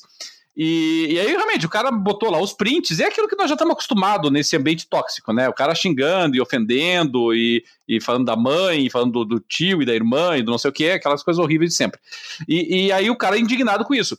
E com razão de estar indignado, mas também o filho dele não deveria nem sequer estar jogando esse jogo. Tá? Não é um jogo para 8 anos. E olha que até o Fortnite tem uma indicação etária baixa, mas não é um para 8 anos. Tá? Então, é, se você está vendo que o teu filho está jogando online, está é, jogando com adultos e está jogando com, obviamente, uma faixa etária que não é a faixa etária dele, ele, infelizmente, ele estará exposto a esse tipo de coisa. E você, como pai, tem que estar tá ali junto para saber o que, que ele está exposto, sabe? Mas não é só os pais, é isso que eu quero ir além. Vamos pensar que, não, que eu não esteja falando de uma criança, vamos supor que eu esteja falando de um adulto, tá? Que não é o pai que tem que estar tá em cima, mas os amigos, o colega que está com ele, esse pessoal também tolera o comportamento tóxico dele, Tá? Eu jogava, por exemplo, eu, eu não vou dar os nomes aqui, mas eu jogava com um grupo de, de, de, de, de, de colegas que eu tinha conhecido, por exemplo, no portal Xbox. E a gente jogava bastante online, assim, sabe?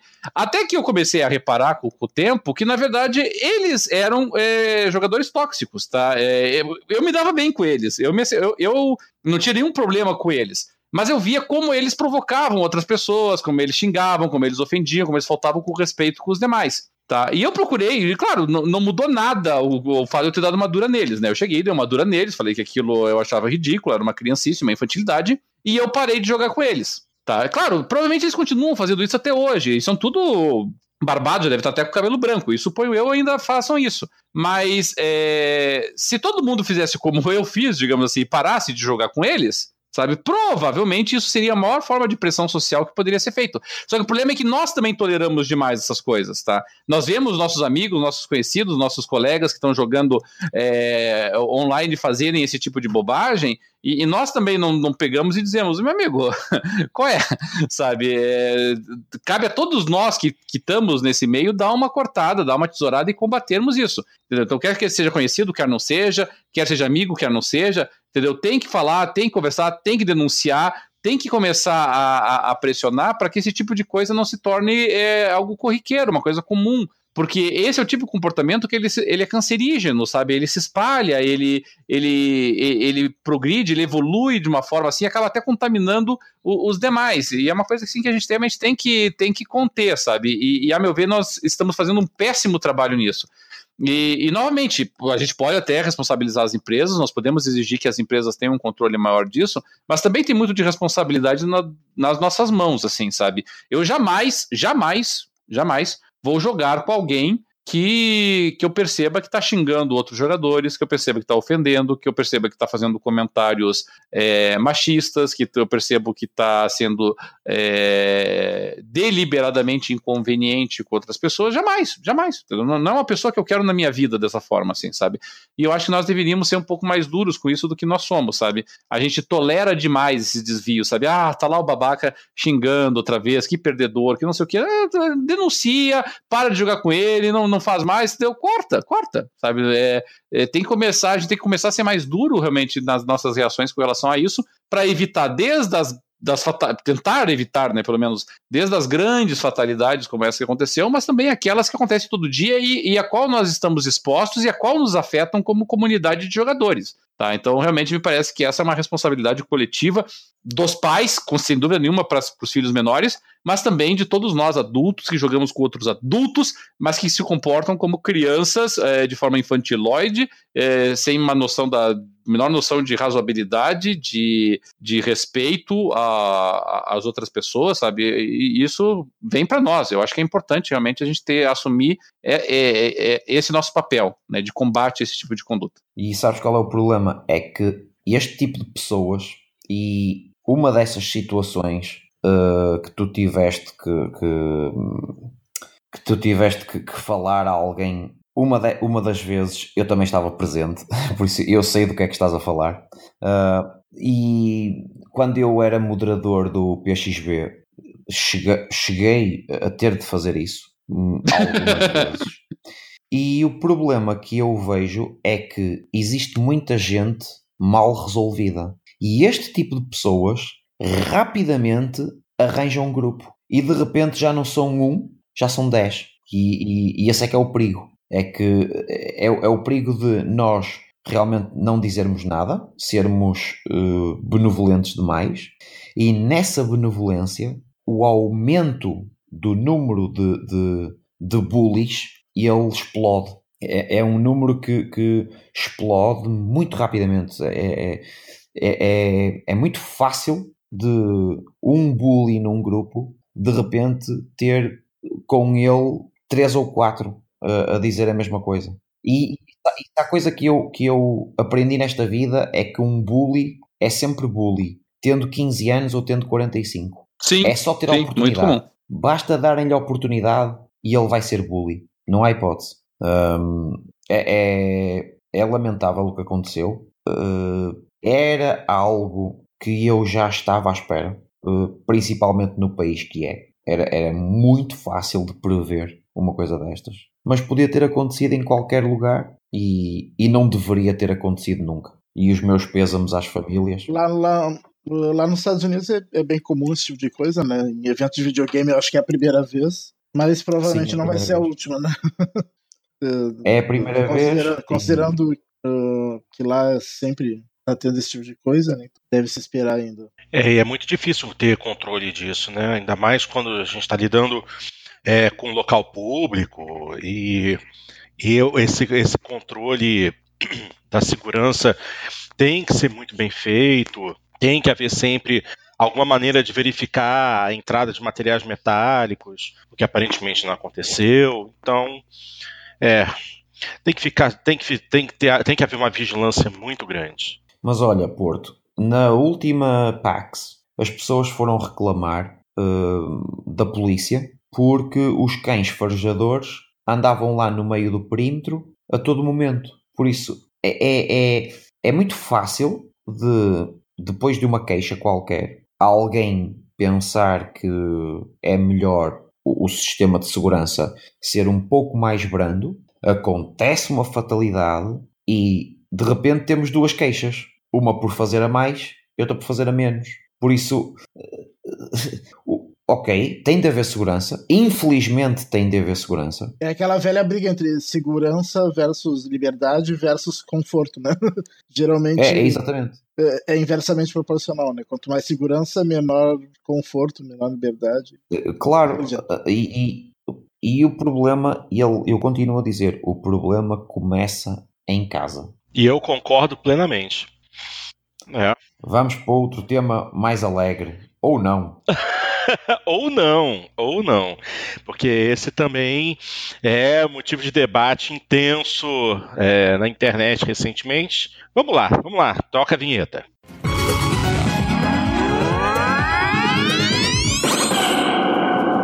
Ok, é, vamos falar a respeito da questão de Homem-Aranha no PlayStation 4. Estamos no Brasil, não vou ficar falando Spider-Man, Spider-Man, Spider-Man, não. É Homem-Aranha, pô. Ele tem nome em português. Então, vamos falar em português. Sabe que no, no jogo ele. É o aranhiço. É o aranhiço. No, no jogo eles não, não traduziram o nome. Tanto Spider-Man quanto os vilões os, dos, dos personagens, tá tudo em inglês. E, e o jogo tá dublado em português. Ah, você tá de sacanagem. É, verdade. Ah. Ok, mas a questão aqui não é essa. Não vamos falar a respeito de dublagem. Vamos falar a respeito de gráficos. Ou será que é isso uma, uma verdade? Afinal de contas, uh, todo mundo ficou impressionado quando, durante a última E3, foi apresentado um gameplay bem longo do jogo, se não me engano, foi um gameplay de, de 45 minutos, que foi é, levado a conhecimento de todas as, toda a grande mídia gamer, todos os grandes sites tiveram acesso a esse gameplay, e ele depois, inclusive, foi publicado no YouTube pela própria Sony. E recentemente, com o lançamento do jogo e alguns dias antes, as primeiras análises sendo liberadas, surgiu uma questão interessante. Seria o Homem-Aranha mais um a sofrer do downgrade gráfico? Será que os consoles não estão conseguindo acompanhar a visão original dos desenvolvedores do jogo? Bom, aparentemente não se trata disso. Ou esse downgrade está sendo disfarçado de alguma outra maneira? Por que, que eu digo isso? Como eu falei durante a apresentação do programa, a Digital Foundry fez uma análise mais aprofundada dos gráficos do jogo e também efetuou uma comparação direta entre aquele trailer exibido na E3 e o jogo final, fazendo comparações. É, não, não é só o trailer, eles compararam o demo, né? Que foi. É, isso, isso, isso. Isso, perdoe-me, perdoe-me. Não é, não é o trailer. É uma comparação direta entre a demo apresentada na E3 e a versão final do jogo é, para tentar explicar essa questão de downgrade que foi muito comentada é, na internet. Bom, segundo o John Lindemann, que faz as análises gráficas da Digital Foundry, é, isso é infundado. Não houve é, um downgrade gráfico. O que aconteceu, na verdade, foram alterações visuais é, diretamente relacionadas a escolhas artísticas do jogo. Não houve aí uma redução de qualidade é, especificamente por é, falta de processamento do console, e sim porque eles decidiram alterar alguns detalhes, como materiais, iluminação, para dar uma sensação de maior realidade ao jogo. No final das contas, a gente pode considerar isso um downgrade ou não? É, deixo a pergunta para a galera aí responder, ainda mais o Dart, que já está com o jogo e pode falar um pouco que ele viu, o que, que ele está achando visualmente e se ele acha que esse jogo poderia visualmente ser mais interessante. Primeiro de tudo, Dart, o seu PlayStation 4 você trocou o original por um Pro, correto? Sim, é o PlayStation 4 Pro. Uh, o jogo está muito bonito tá, e a jogabilidade é muito boa, o jogo está muito bom mesmo. Um, eu não teria percebido downgrade nenhum se não tivesse visto os vídeos e fotos, né, que causaram a polêmica toda. Uh, mas eu acho que a Digital Foundry está sendo meio boazinha demais com a Sony aí, porque não tem como não. Por mais que seja escolha artística, houve um efetivo downgrade, diminui a quantidade de partículas, diminuiu a, a qualidade dos reflexos do, das poças, do, da água, a, a sombra diminui a qualidade, então não, não tem como não, não ver que é um downgrade. Talvez tenha sido até por, por questão. Uh, eles, eles que resolveram fazer isso e não, e não para otimizar, mas não sei, tá, tá esquisito isso, porque uh, ainda mais de um da Digital Foundry, né, que eles, eles, eles entendem bastante, eles são sérios, mas eles sempre tiveram um pezinho no sonismo, né? Eu fico imaginando se, se fosse um jogo exclusivo do, do Xbox eles, eles teriam sido tão condescendentes assim, senão diriam que, olha, que veio, diminuiu partícula, diminuiu a uh, qualidade do, dos reflexos, das sombras. Então, eu não sei, eu, eu acho que não, não tá, tá meio esquisito isso daí, e, apesar do jogo tá muito bonito mesmo, mesmo assim. Eu adorei foi a resposta do pessoal que apresentou a demo, a última demo do. Acho que foi do Anthem, em que eles disseram que aquelas poças de água eh, poderiam eh, ser alteradas ou até desaparecerem até ao final do jogo. Foi hilariante. Não, é que, é que, é que durante a demo tava, tinha recém chovido, mas da, daí no jogo final já tinha passado alguns dias se secado as poças. Pode ser isso também. Não, diminuir a quantidade de poças d'água também. Não, seja a Sony ou seja a Ubisoft, a Ubisoft, ela é fortíssima em downgrades. Nem, nem, nem vale a pena dizer o número infindável de jogos que a Ubisoft apresentou inicialmente que nada tinham a ver com, com a versão final do, do jogo. E as empresas, elas têm de começar a, a, a parar com isto. É, é só isso que, que, eu, que eu acho o, o, a diferença é sempre abismal da, da versão alfa, demo, seja o que for, para a versão final. Ela tem de ser muito, muito, muito próxima. Isso aconteceu com o Metal Gear, isso aconteceu com o Watch Dogs. O Watch Dogs foi abismal a diferença. E este uh, direção artística, escolha artística ou não, o que é certo é que o jogo está muito diferente. É, o jogo dizem muito bem dele, eu não joguei, mas as imagens não mentem. O jogo está muito, muito, muito diferente e aquém das imagens inicialmente disponibilizadas. Por isso, as empresas têm que começar a, a ser mais realistas. Tal como o Porto estava a dizer há pouco, um, as, as empresas têm que começar a apresentar algo que realmente a máquina consiga dar-nos do início ao fim. Eu, nesse caso específico da, do Spider-Man, assim, nós, nós discutimos isso volta e meia, né? É um tema meio recorrente para nós aqui no programa, porque sempre que sai um grande blockbuster, acaba surgindo ah, alguma discussão, assim, sabe? Não, não em todos eles, né? Mas volta e meia é, essa discussão aparece.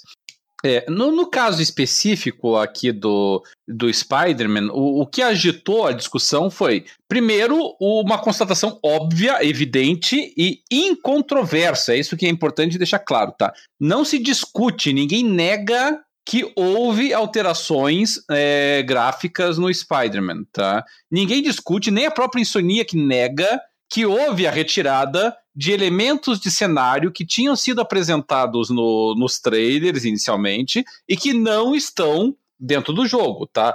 É, o exemplo mais famoso ou, ou infame essa altura do campeonato são a, as poças d'água numa das cenas lá de um dos prédios em construção da, da, da Fisk Corporation. É, e isso vamos deixar uma coisa muito clara aqui, tá? Isso é incontroverso, ninguém alegou o contrário, tá? Todo mundo admite isso. Tá? O que causou aqui a maior discussão foi que veio o parecer técnico da Digital Foundry, que é talvez a maior referência em termos de é, desempenho técnico dos jogos, principalmente desempenho gráfico, né? E, e a Digital Foundry, para surpresa geral, pegou e no parecer dela ela falou: olha, o jogo na verdade não só não teve downgrade, como teve um upgrade. E aí o pessoal ficou espantado, porque na verdade nem a Insomnia que tinha dito isso. Né? Aí a Digital Foundry pegou e disse: olha, ele tá rodando com um FPS mais estável, ele tá com a resolução melhorada em algumas cenas do que estava anteriormente e tudo mais.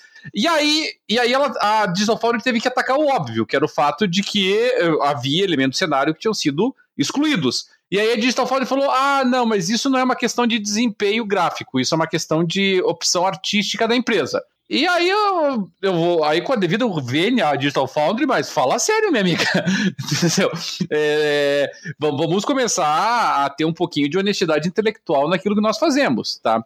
É, não tem como, de maneira nenhuma, eu ignorar que quanto mais elementos é, gráficos houver num determinada cena, num determinado cenário, maior a quantidade de partículas que tem que ser renderizadas, maior a quantidade de eh, eh, inter-relações entre os componentes gráficos que estão à, à tua disposição, eh, e isso tudo afeta a performance, é óbvio, tá? Então, se eu coloco lá um lago, por exemplo, e nesse lago eu tenho o reflexo do sol, e eu tenho a, o reflexo das, das árvores, e eu tenho a projeção de sombra do personagem e tudo mais, e depois esse lago simplesmente some, não, não, você não pode de maneira nenhuma dizer que isso foi, ah, foi uma opção artística, foi um downgrade. Tá? Você tinha um elemento gráfico importante, cheio de efeitos dentro do jogo, que simplesmente sumiu. Tá? Então você não pode chegar e dizer, ah, é, foi só uma opção artística. Ou você tinha lá um belo dia de sol, cheio de sombras projetadas para tudo quanto é lado, e reflexos nas janelas, e efeito de flare, e efeito não sei o quê. Aí quando é lançado o jogo, você descobre que na verdade é, é de noite num céu nublado, sem com a única fonte de luz sendo duas lampadinhas ali perto. É óbvio que é um downgrade, é um truque barato, inclusive, de fazer um downgrade, tá? Porque daí, ao invés de você mexer na textura, ao invés de você mexer na resolução, ao invés de você mexer na, é, na, na, física, na volumetria, enfim, no shader, pouco importa. Tá? Você acaba retirando componentes de cenário que estavam consumindo capacidade de processamento gráfico. E isso é óbvio que é um downgrade. Eu estava tá. revendo agora há pouquinho uh, as imagens né, de comparação da, da Digital Foundry. Realmente dá para perceber em várias fotos que a, a qualidade das texturas melhorou. Uh, mas foram retirados uh, elementos do, do, cenário e as partículas diminuíram e também os reflexos. Né? Então teve downgrade sim, apesar de as texturas realmente terem melhorado. Mas é claro, é, é, que isso, pro, pro pessoal aqui. É tudo a... questão de escolha, né? Eles melhoraram a textura de, e, e pioraram é. outras coisas, né? Então... É, aqui aqui eu, vou, eu vou puxar a sardinha pros jogadores de PC, não porque os jogadores de PC são melhores nisso, mas os jogadores de PC estão mais acostumados com isso. E como eu sou um jogador principalmente de PC, é, para nós isso é muito, é muito fácil de nós visualizarmos. No, no, console, como não existem essas opções, o pessoal não tá tão habituado. No, no PC, pelo menos jogos que são pensados para PC, tá? Quando você vai na interface gráfica do jogo, a tua opção não é que nem acontece nos consoles, é, você quer aumentar o gama ou reduzir o gama? Você quer aumentar o contraste ou reduzir o contraste? Não é isso. A gente trabalha com coisas bem mais elaboradas. Então nós temos, nós aumentamos a, a quantidade de níveis do filtro anisotrópico, nós a, modificamos a, a desculpa, do, do anti-aliasing, nós, nós, mudamos a tecnologia de filtro anisotrópico que está sendo alterado, nós alteramos é, nível de qualidade das sombras, nível de qualidade da grama, nível de qualidade do reflexo, nível de qualidade da luz, se vai ter blur, se não vai ter blur, se vai ter flare, se não vai ter flare, se vai ter maior ou menor volumetria, é, a partir, qual que é o, o draw distance, né? Qual, qual que é a distância que o, o, o os, os, elementos gráficos passam a ser renderizados, que seria a visão do teu personagem, você consegue mexer em tudo isso em jogos que são voltados para PC. Tá? E você percebe, obviamente todos nós percebemos, é, é, é até uma diversão de jogador de PC, aquela diversão meio masoquista, de ficar mexendo nesses, nesses itens, né, nesses sliders ali assim, para ver, ah, se eu botar o máximo nisso aqui, qual que é o efeito que vai ter no jogo? Aí você vai lá e coloca um contador de FPS só para ver assim, putz, eu ganhei, perdi um FPS, perdi dois, perdi dez, entendeu? Você começa a sentir o peso que isso tem no processamento. Então é um ótimo treinamento para isso, assim, sabe? Então nós estamos muito acostumados com esse tipo de coisa, tá? Então, e nós sabemos que você pode mexer em todos esses elementos aí, assim. Então você pode jogar, por exemplo, olha, eu quero texturas melhores. Eu gosto de texturas boas, tá? Eu gosto de texturas bem feitas. Então eu, eu sempre tento deixar as texturas no máximo. Textura no máximo cobra um certo preço. Aí eu vou pensar assim, onde é que eu quero perder? Bom, uma das primeiras coisas que eu perco quando eu estou mexendo no, num jogo é qualidade de sombra. A qualidade de sombra não é uma coisa que eu dê tanta importância assim, então eu não me importo de perder um pouco dela, se for para ganhar mais qualidade eh, de textura. Mas eu sei que eu tive um downgrade, tá? Eu sei que eu, aumentei, eu tive um upgrade na, na, na textura e tive um downgrade nas sombras, isso é óbvio. Tá? E isso vale para tudo, né? Se eu vou aumentar a linha de distância do desenho, se eu vou reduzir, se eu vou aumentar a quantidade de anti-aliasing para não ter quebra de linha, tudo isso vai afetar. Tá? Então, eh, me parece uma, assim, uma estranha e, ingenuidade da, da Digital Foundry não ter percebido esse truque barato, assim, sabe? Ou, e, e pior ainda, aí para adicionar uma injúria ainda maior, tentar justificar isso por uma escolha artística. Não tem escolha artística nenhuma. Tá, então eu vou chegar lá e vou colocar, por exemplo, um trailer do, do Kratos, por exemplo, no meio de uma exuberante floresta nórdica. Aí quando você vai jogar o jogo, você descobre que aquela exuberante floresta nórdica virou dois arbustinhos. Ah, mas os arbustinhos são excepcionalmente bem renderizados. Eles são tudo a 4K, as folhas se mexem individualmente, balançando com o vento soprando, mas a floresta sumiu. Esse vai dizer que ah, não houve downgrade, houve uma, uma opção artística diferente. Qual é? É obviamente é uma escolha barata para você fazer um downgrade. Então, é, é, óbvio que o ideal é que as empresas apresentem o jogo na forma como eles pretendem depois vender o pato, né? Então, quer dizer, se você chega lá e diz, olha, nesta cena aqui, você vai estar com a, o, o, o chão inteiro tomado por água e cheio de reflexos, e cheio de efeitos, e cheio de sombras e tudo mais. Legal. Aí você chega no jogo e, não, na verdade foi uma seca absoluta que aconteceu na cidade e sumiu. Não, qual é? Isso é, é, é, é, no mínimo desonesto. Tá? E eu acho que a Digital Foundry tinha que ter denunciado essa questão, no meu entender. Tá? Dito isto, e só para encerrar, é, Homem-Aranha é um jogo muito bonito. Tá? O Spider-Man, mesmo com esses downgrades, vamos deixar isso bem claro, mesmo com esses downgrades, é um jogo muito até bonito. Ele é muito bem feito. A, até porque eu acho que a, o fato das texturas terem melhorado em relação à demo da E3 acaba dando um efeito visual maior do que o downgrade que, que teve. Hum, mas é evidente, podemos até dizer assim, talvez se a gente tivesse colocado, talvez a gente colocasse numa balança, a gente até poderia dizer, poxa, que legal, eles melhoraram as texturas e, e, e diminuíram é, partículas nas cenas. Uh, isso foi bom ou foi ruim? Provavelmente até nós concluiríamos que foi bom. Mas vamos ser, mas vamos jogar limpo, então, né? Vamos botar o troço de forma honesta na mesa. Tá. É... Spider-Man é um jogo muito bonito, tá? Se não tivesse retirado esses elementos de cena, ele teria sido um jogo de vanguarda da atual geração, em termos gráficos. Como retirou, e, e, e como essa retirada é uma confissão de que estava pesado para a capacidade da, de processamento do, do PlayStation, é, ele virou um ótimo representante do que a atual geração pode apresentar, mas não, não rompeu barreiras, a meu ver. Agora, para provocar um pouquinho a console Wars, o, o, Xbox One talvez conseguisse apresentar tudo.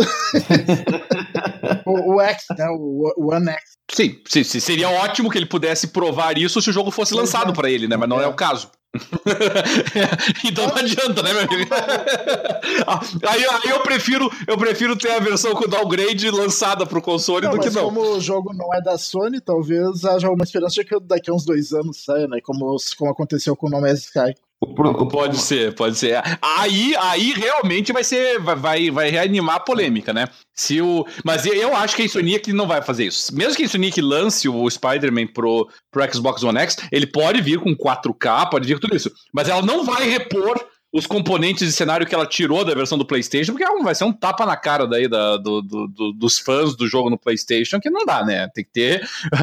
Vamos supor que haja um mínimo de razoabilidade por parte da Insomniac. Provavelmente não é temporária essa, essa exclusividade, assim como não foi temporária do Sunset Overdrive que ela fez pro Xbox. Sabem, sabem que agora, agora, agora o problema não é se o Homem-Aranha é um bom jogo, porque tudo, tudo diz que sim, que é um excelente jogo uh, o problema agora que se coloca é como é que fica nesta história toda uh, a idoneidade da Digital Foundry. E esse agora é o outro problema. Porque nós tínhamos até agora a Digital Foundry como referência, como, como um local onde poderíamos ver se o jogo valia a pena ou não, onde é que ele era melhor, em, em, quando, quando o jogo existia para mais do que uma máquina, não é? Agora. É, eu, eu, eu penso que a Digital Foundry levantou para as desenvolvedoras cortarem agora, sabe, Alexandre? Eu, eu, tenho a impressão de que, a, de que as empresas agora pegaram. Ah, então esse é o segredo, é. E daqui para frente, se elas, se elas estiverem preocupadas com a opinião da Digital Foundry a respeito, eles já sabem o caminho das pedras. Ah, bom, então o negócio é o seguinte: vamos, vamos tirar alguns elementos aqui de cenário que estão perturbando o desempenho e vamos melhorar um pouquinho aqui a textura, porque a Digital Foundry vai dizer que o jogo melhorou ainda por cima. Sabe? É, levantou para elas cortarem. Então, então, ou a Digital Foundry vai ter que manter a coerência e vai abrir esse caminho aí para que as empresas explorem é, essa linha interpretativa, ou a Digital Foundry vai ter que voltar atrás no futuro e dizer, pá, realmente essas opções artísticas também são têm reflexos técnicos e nós não Bom, podemos ignorar isso. O que é que acontece ao Anthem? É só isso que eu aguardo. Porque é, vamos ver mesmo. partículas e ser, sermos, sermos tá lindo, o, tá lindo. o Iron Man não oficial, porque não se chama Iron Man. É, é. Uh, tá bonito mesmo. Será que é aquilo tudo? Veremos.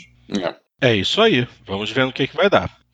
Pois bem, minha gente, gostariam de adicionar mais alguma coisa antes de encerrar o programa? Sobre esse tema, não, mas eu gostaria de responder a, a um comentário de um ouvinte, ou, ou a essa altura do campeonato, ex-ouvinte. Pois bem, meu querido, o microfone é todo seu. Bom, nós dizemos sempre, tá? E não, não é mentira isso, nós é, recebemos com tranquilidade todas as críticas, todas as sugestões, todos os, os, elogios também, né? As opiniões que o pessoal nos encaminha. Tá? Na, na, no, no nosso programa passado, um dos nossos ouvintes, que me parece é ex-ouvinte, porque disse que não iria mais ouvir nosso programa a partir de então, ficou um pouquinho é, transtornado com o fato de nós termos feito críticas, talvez até eu especificamente tenha feito críticas. Na verdade, Cadrinho, eu acho que ele ele é um ex-futuro ouvinte, porque ele diz que é o primeiro que foi. Foi o, primeiro e último. é. Enfim, e, e, ele não gostou das críticas que nós fizemos, e aqui eu não vou nem fugir da, da, da raia, tá aqui eu particularmente fiz a, ao Steam na, no programa anterior. Ele disse que nós é, fizemos um programa sem indicação de fontes, não, não, não dissemos de onde nós estávamos tirando nossas informações e que claramente nós não, não, não conhecíamos o Steam porque não sabíamos do que estávamos falando a respeito do Steam. É, veja, isso primeiramente comprova que, que uh, esses melindres é, de fanboy não se aplicam só ao Xbox e ao PlayStation, tá? A, a, Master Race também é um pouquinho sensível quando você aborda certos temas. E mexer com o Steam parece que é, ativa o pavio do pessoal. É, então, assim, primeiramente o que eu gostaria de dizer é o seguinte, tá? É, com relação à ausência de, de fontes, existe um motivo bem simples para isso. Nós somos a fonte. Tá? O nosso programa inteiro praticamente é opinativo, tá? Nós estamos dando a nossa opinião, a nossa avaliação, o que, que nós pensamos. Nós não estamos reproduzindo o que os outros dizem, tá? Então, já quem foi que disse que o, o Spider-Man sofreu downgrade? Nós. Tá, essa é a fonte.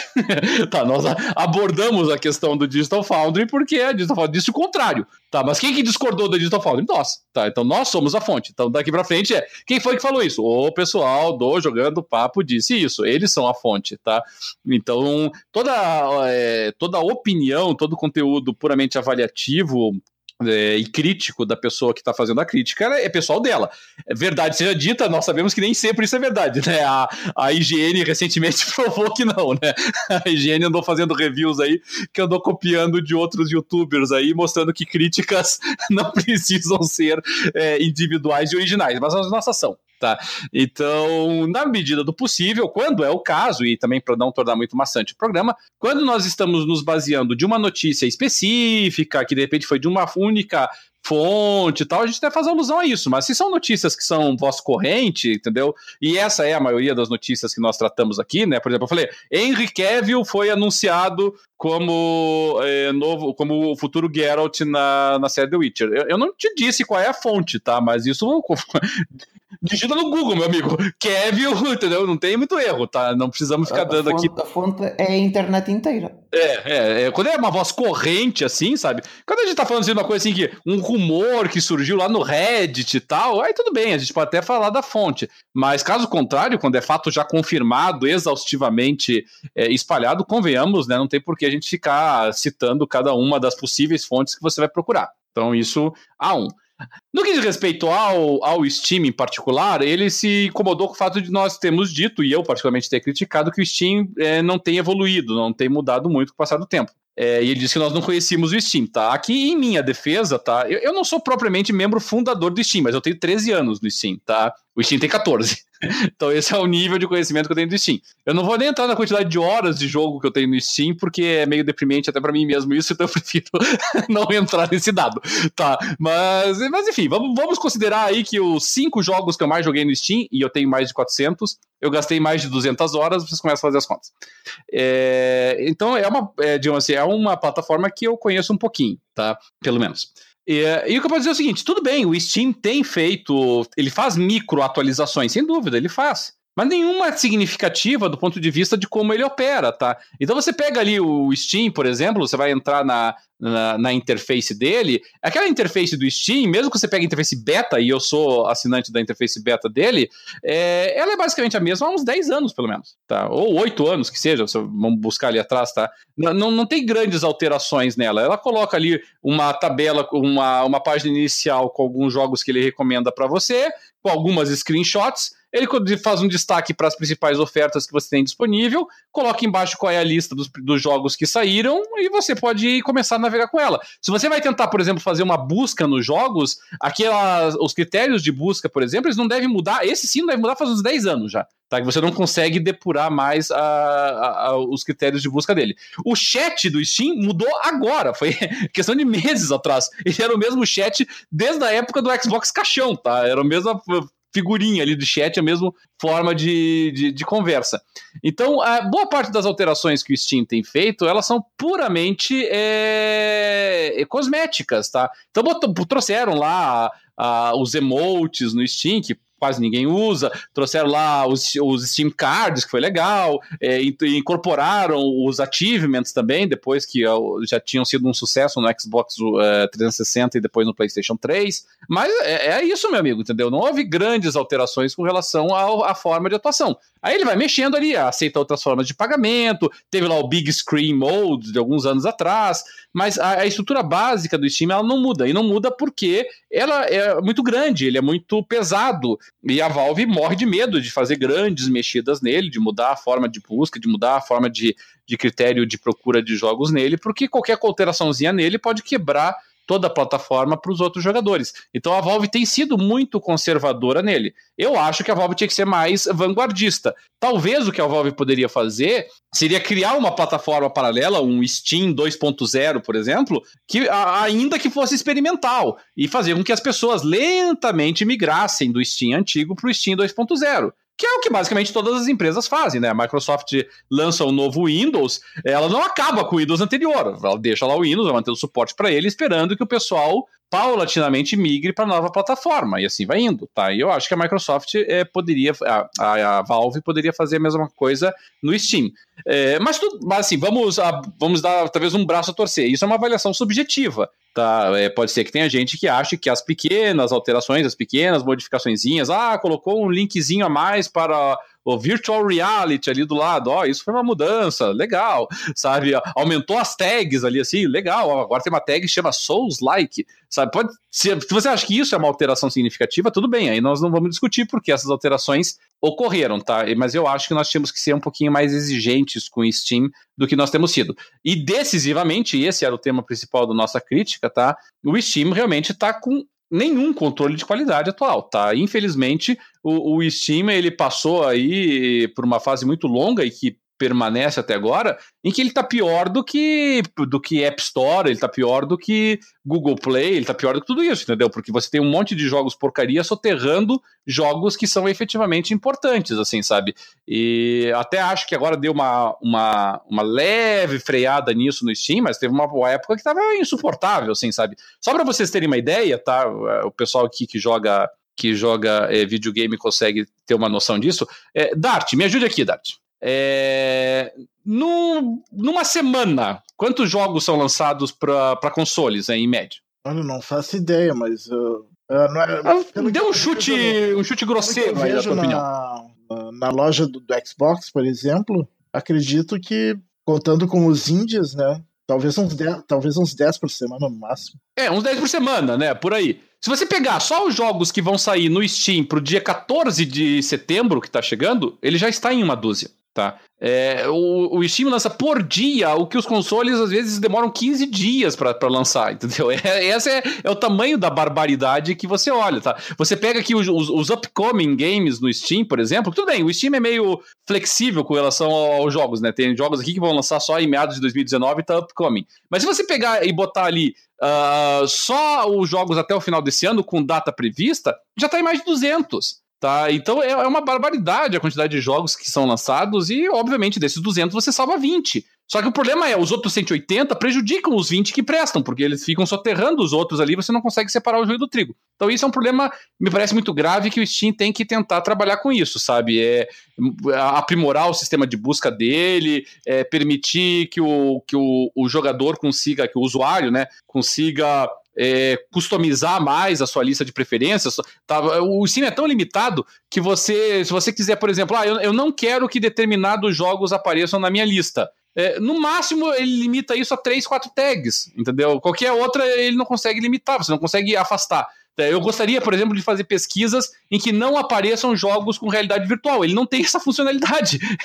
eu acabo tendo que olhar os jogos de, de realidade virtual, muito embora eu não tenha nenhum aparelho de realidade virtual para jogá-lo. Então, realmente, me parece que o Steam tem que dar uma repensada e uma atualizada muito forte. É, isso tudo sem prejuízo do fato de que continua sendo o melhor portal, a melhor plataforma de jogos para PC, não há dúvida nenhuma disso. Mas daí o fato de você ter uma boa plataforma e se recusar a ver que ela precisa de melhoras urgentes, né, me parece que é um abismo e nós não podemos nos, nos cegar dessa forma, tá? Então, independentemente da, das pessoas gostarem ou não da, da, das nossas críticas, tá?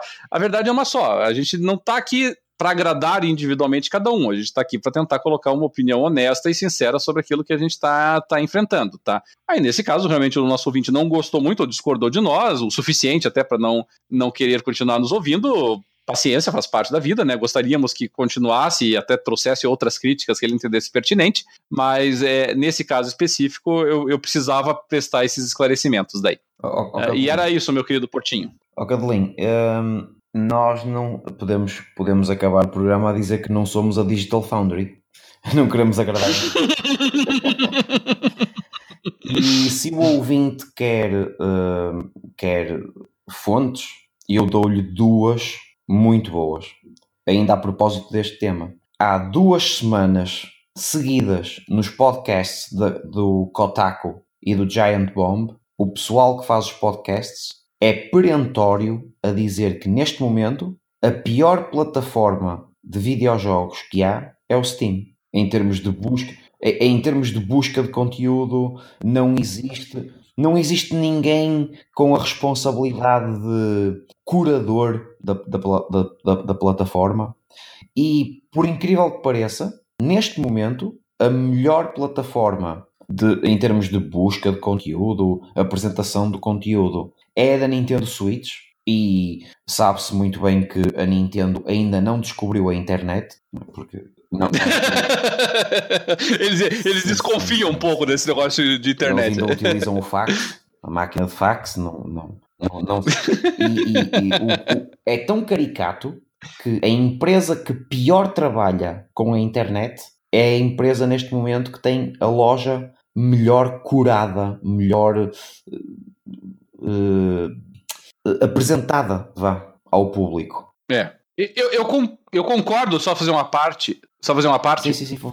É, eu concordo que a eu concordo que a Nintendo atualmente é melhor, mas nós temos que lembrar duas coisas daí também, né? A da Nintendo é a mais nova, né? É, foi a última a ser lançada e é, e é a que tem menos e é que tem menos conteúdo, né? Então isso facilita eles, um pouco o trabalho deles. Eles disseram também isso. Eles disseram isto é muito fácil. A melhor plataforma deste neste momento é a da Nintendo Switch, mas vamos lhe dar meio aninho e vai ser tão má quanto as outras. Foi assim que eles acabaram a discussão. E a outra uh, que eles falaram que era a segunda pior é a live. E é verdade. Eu também acho.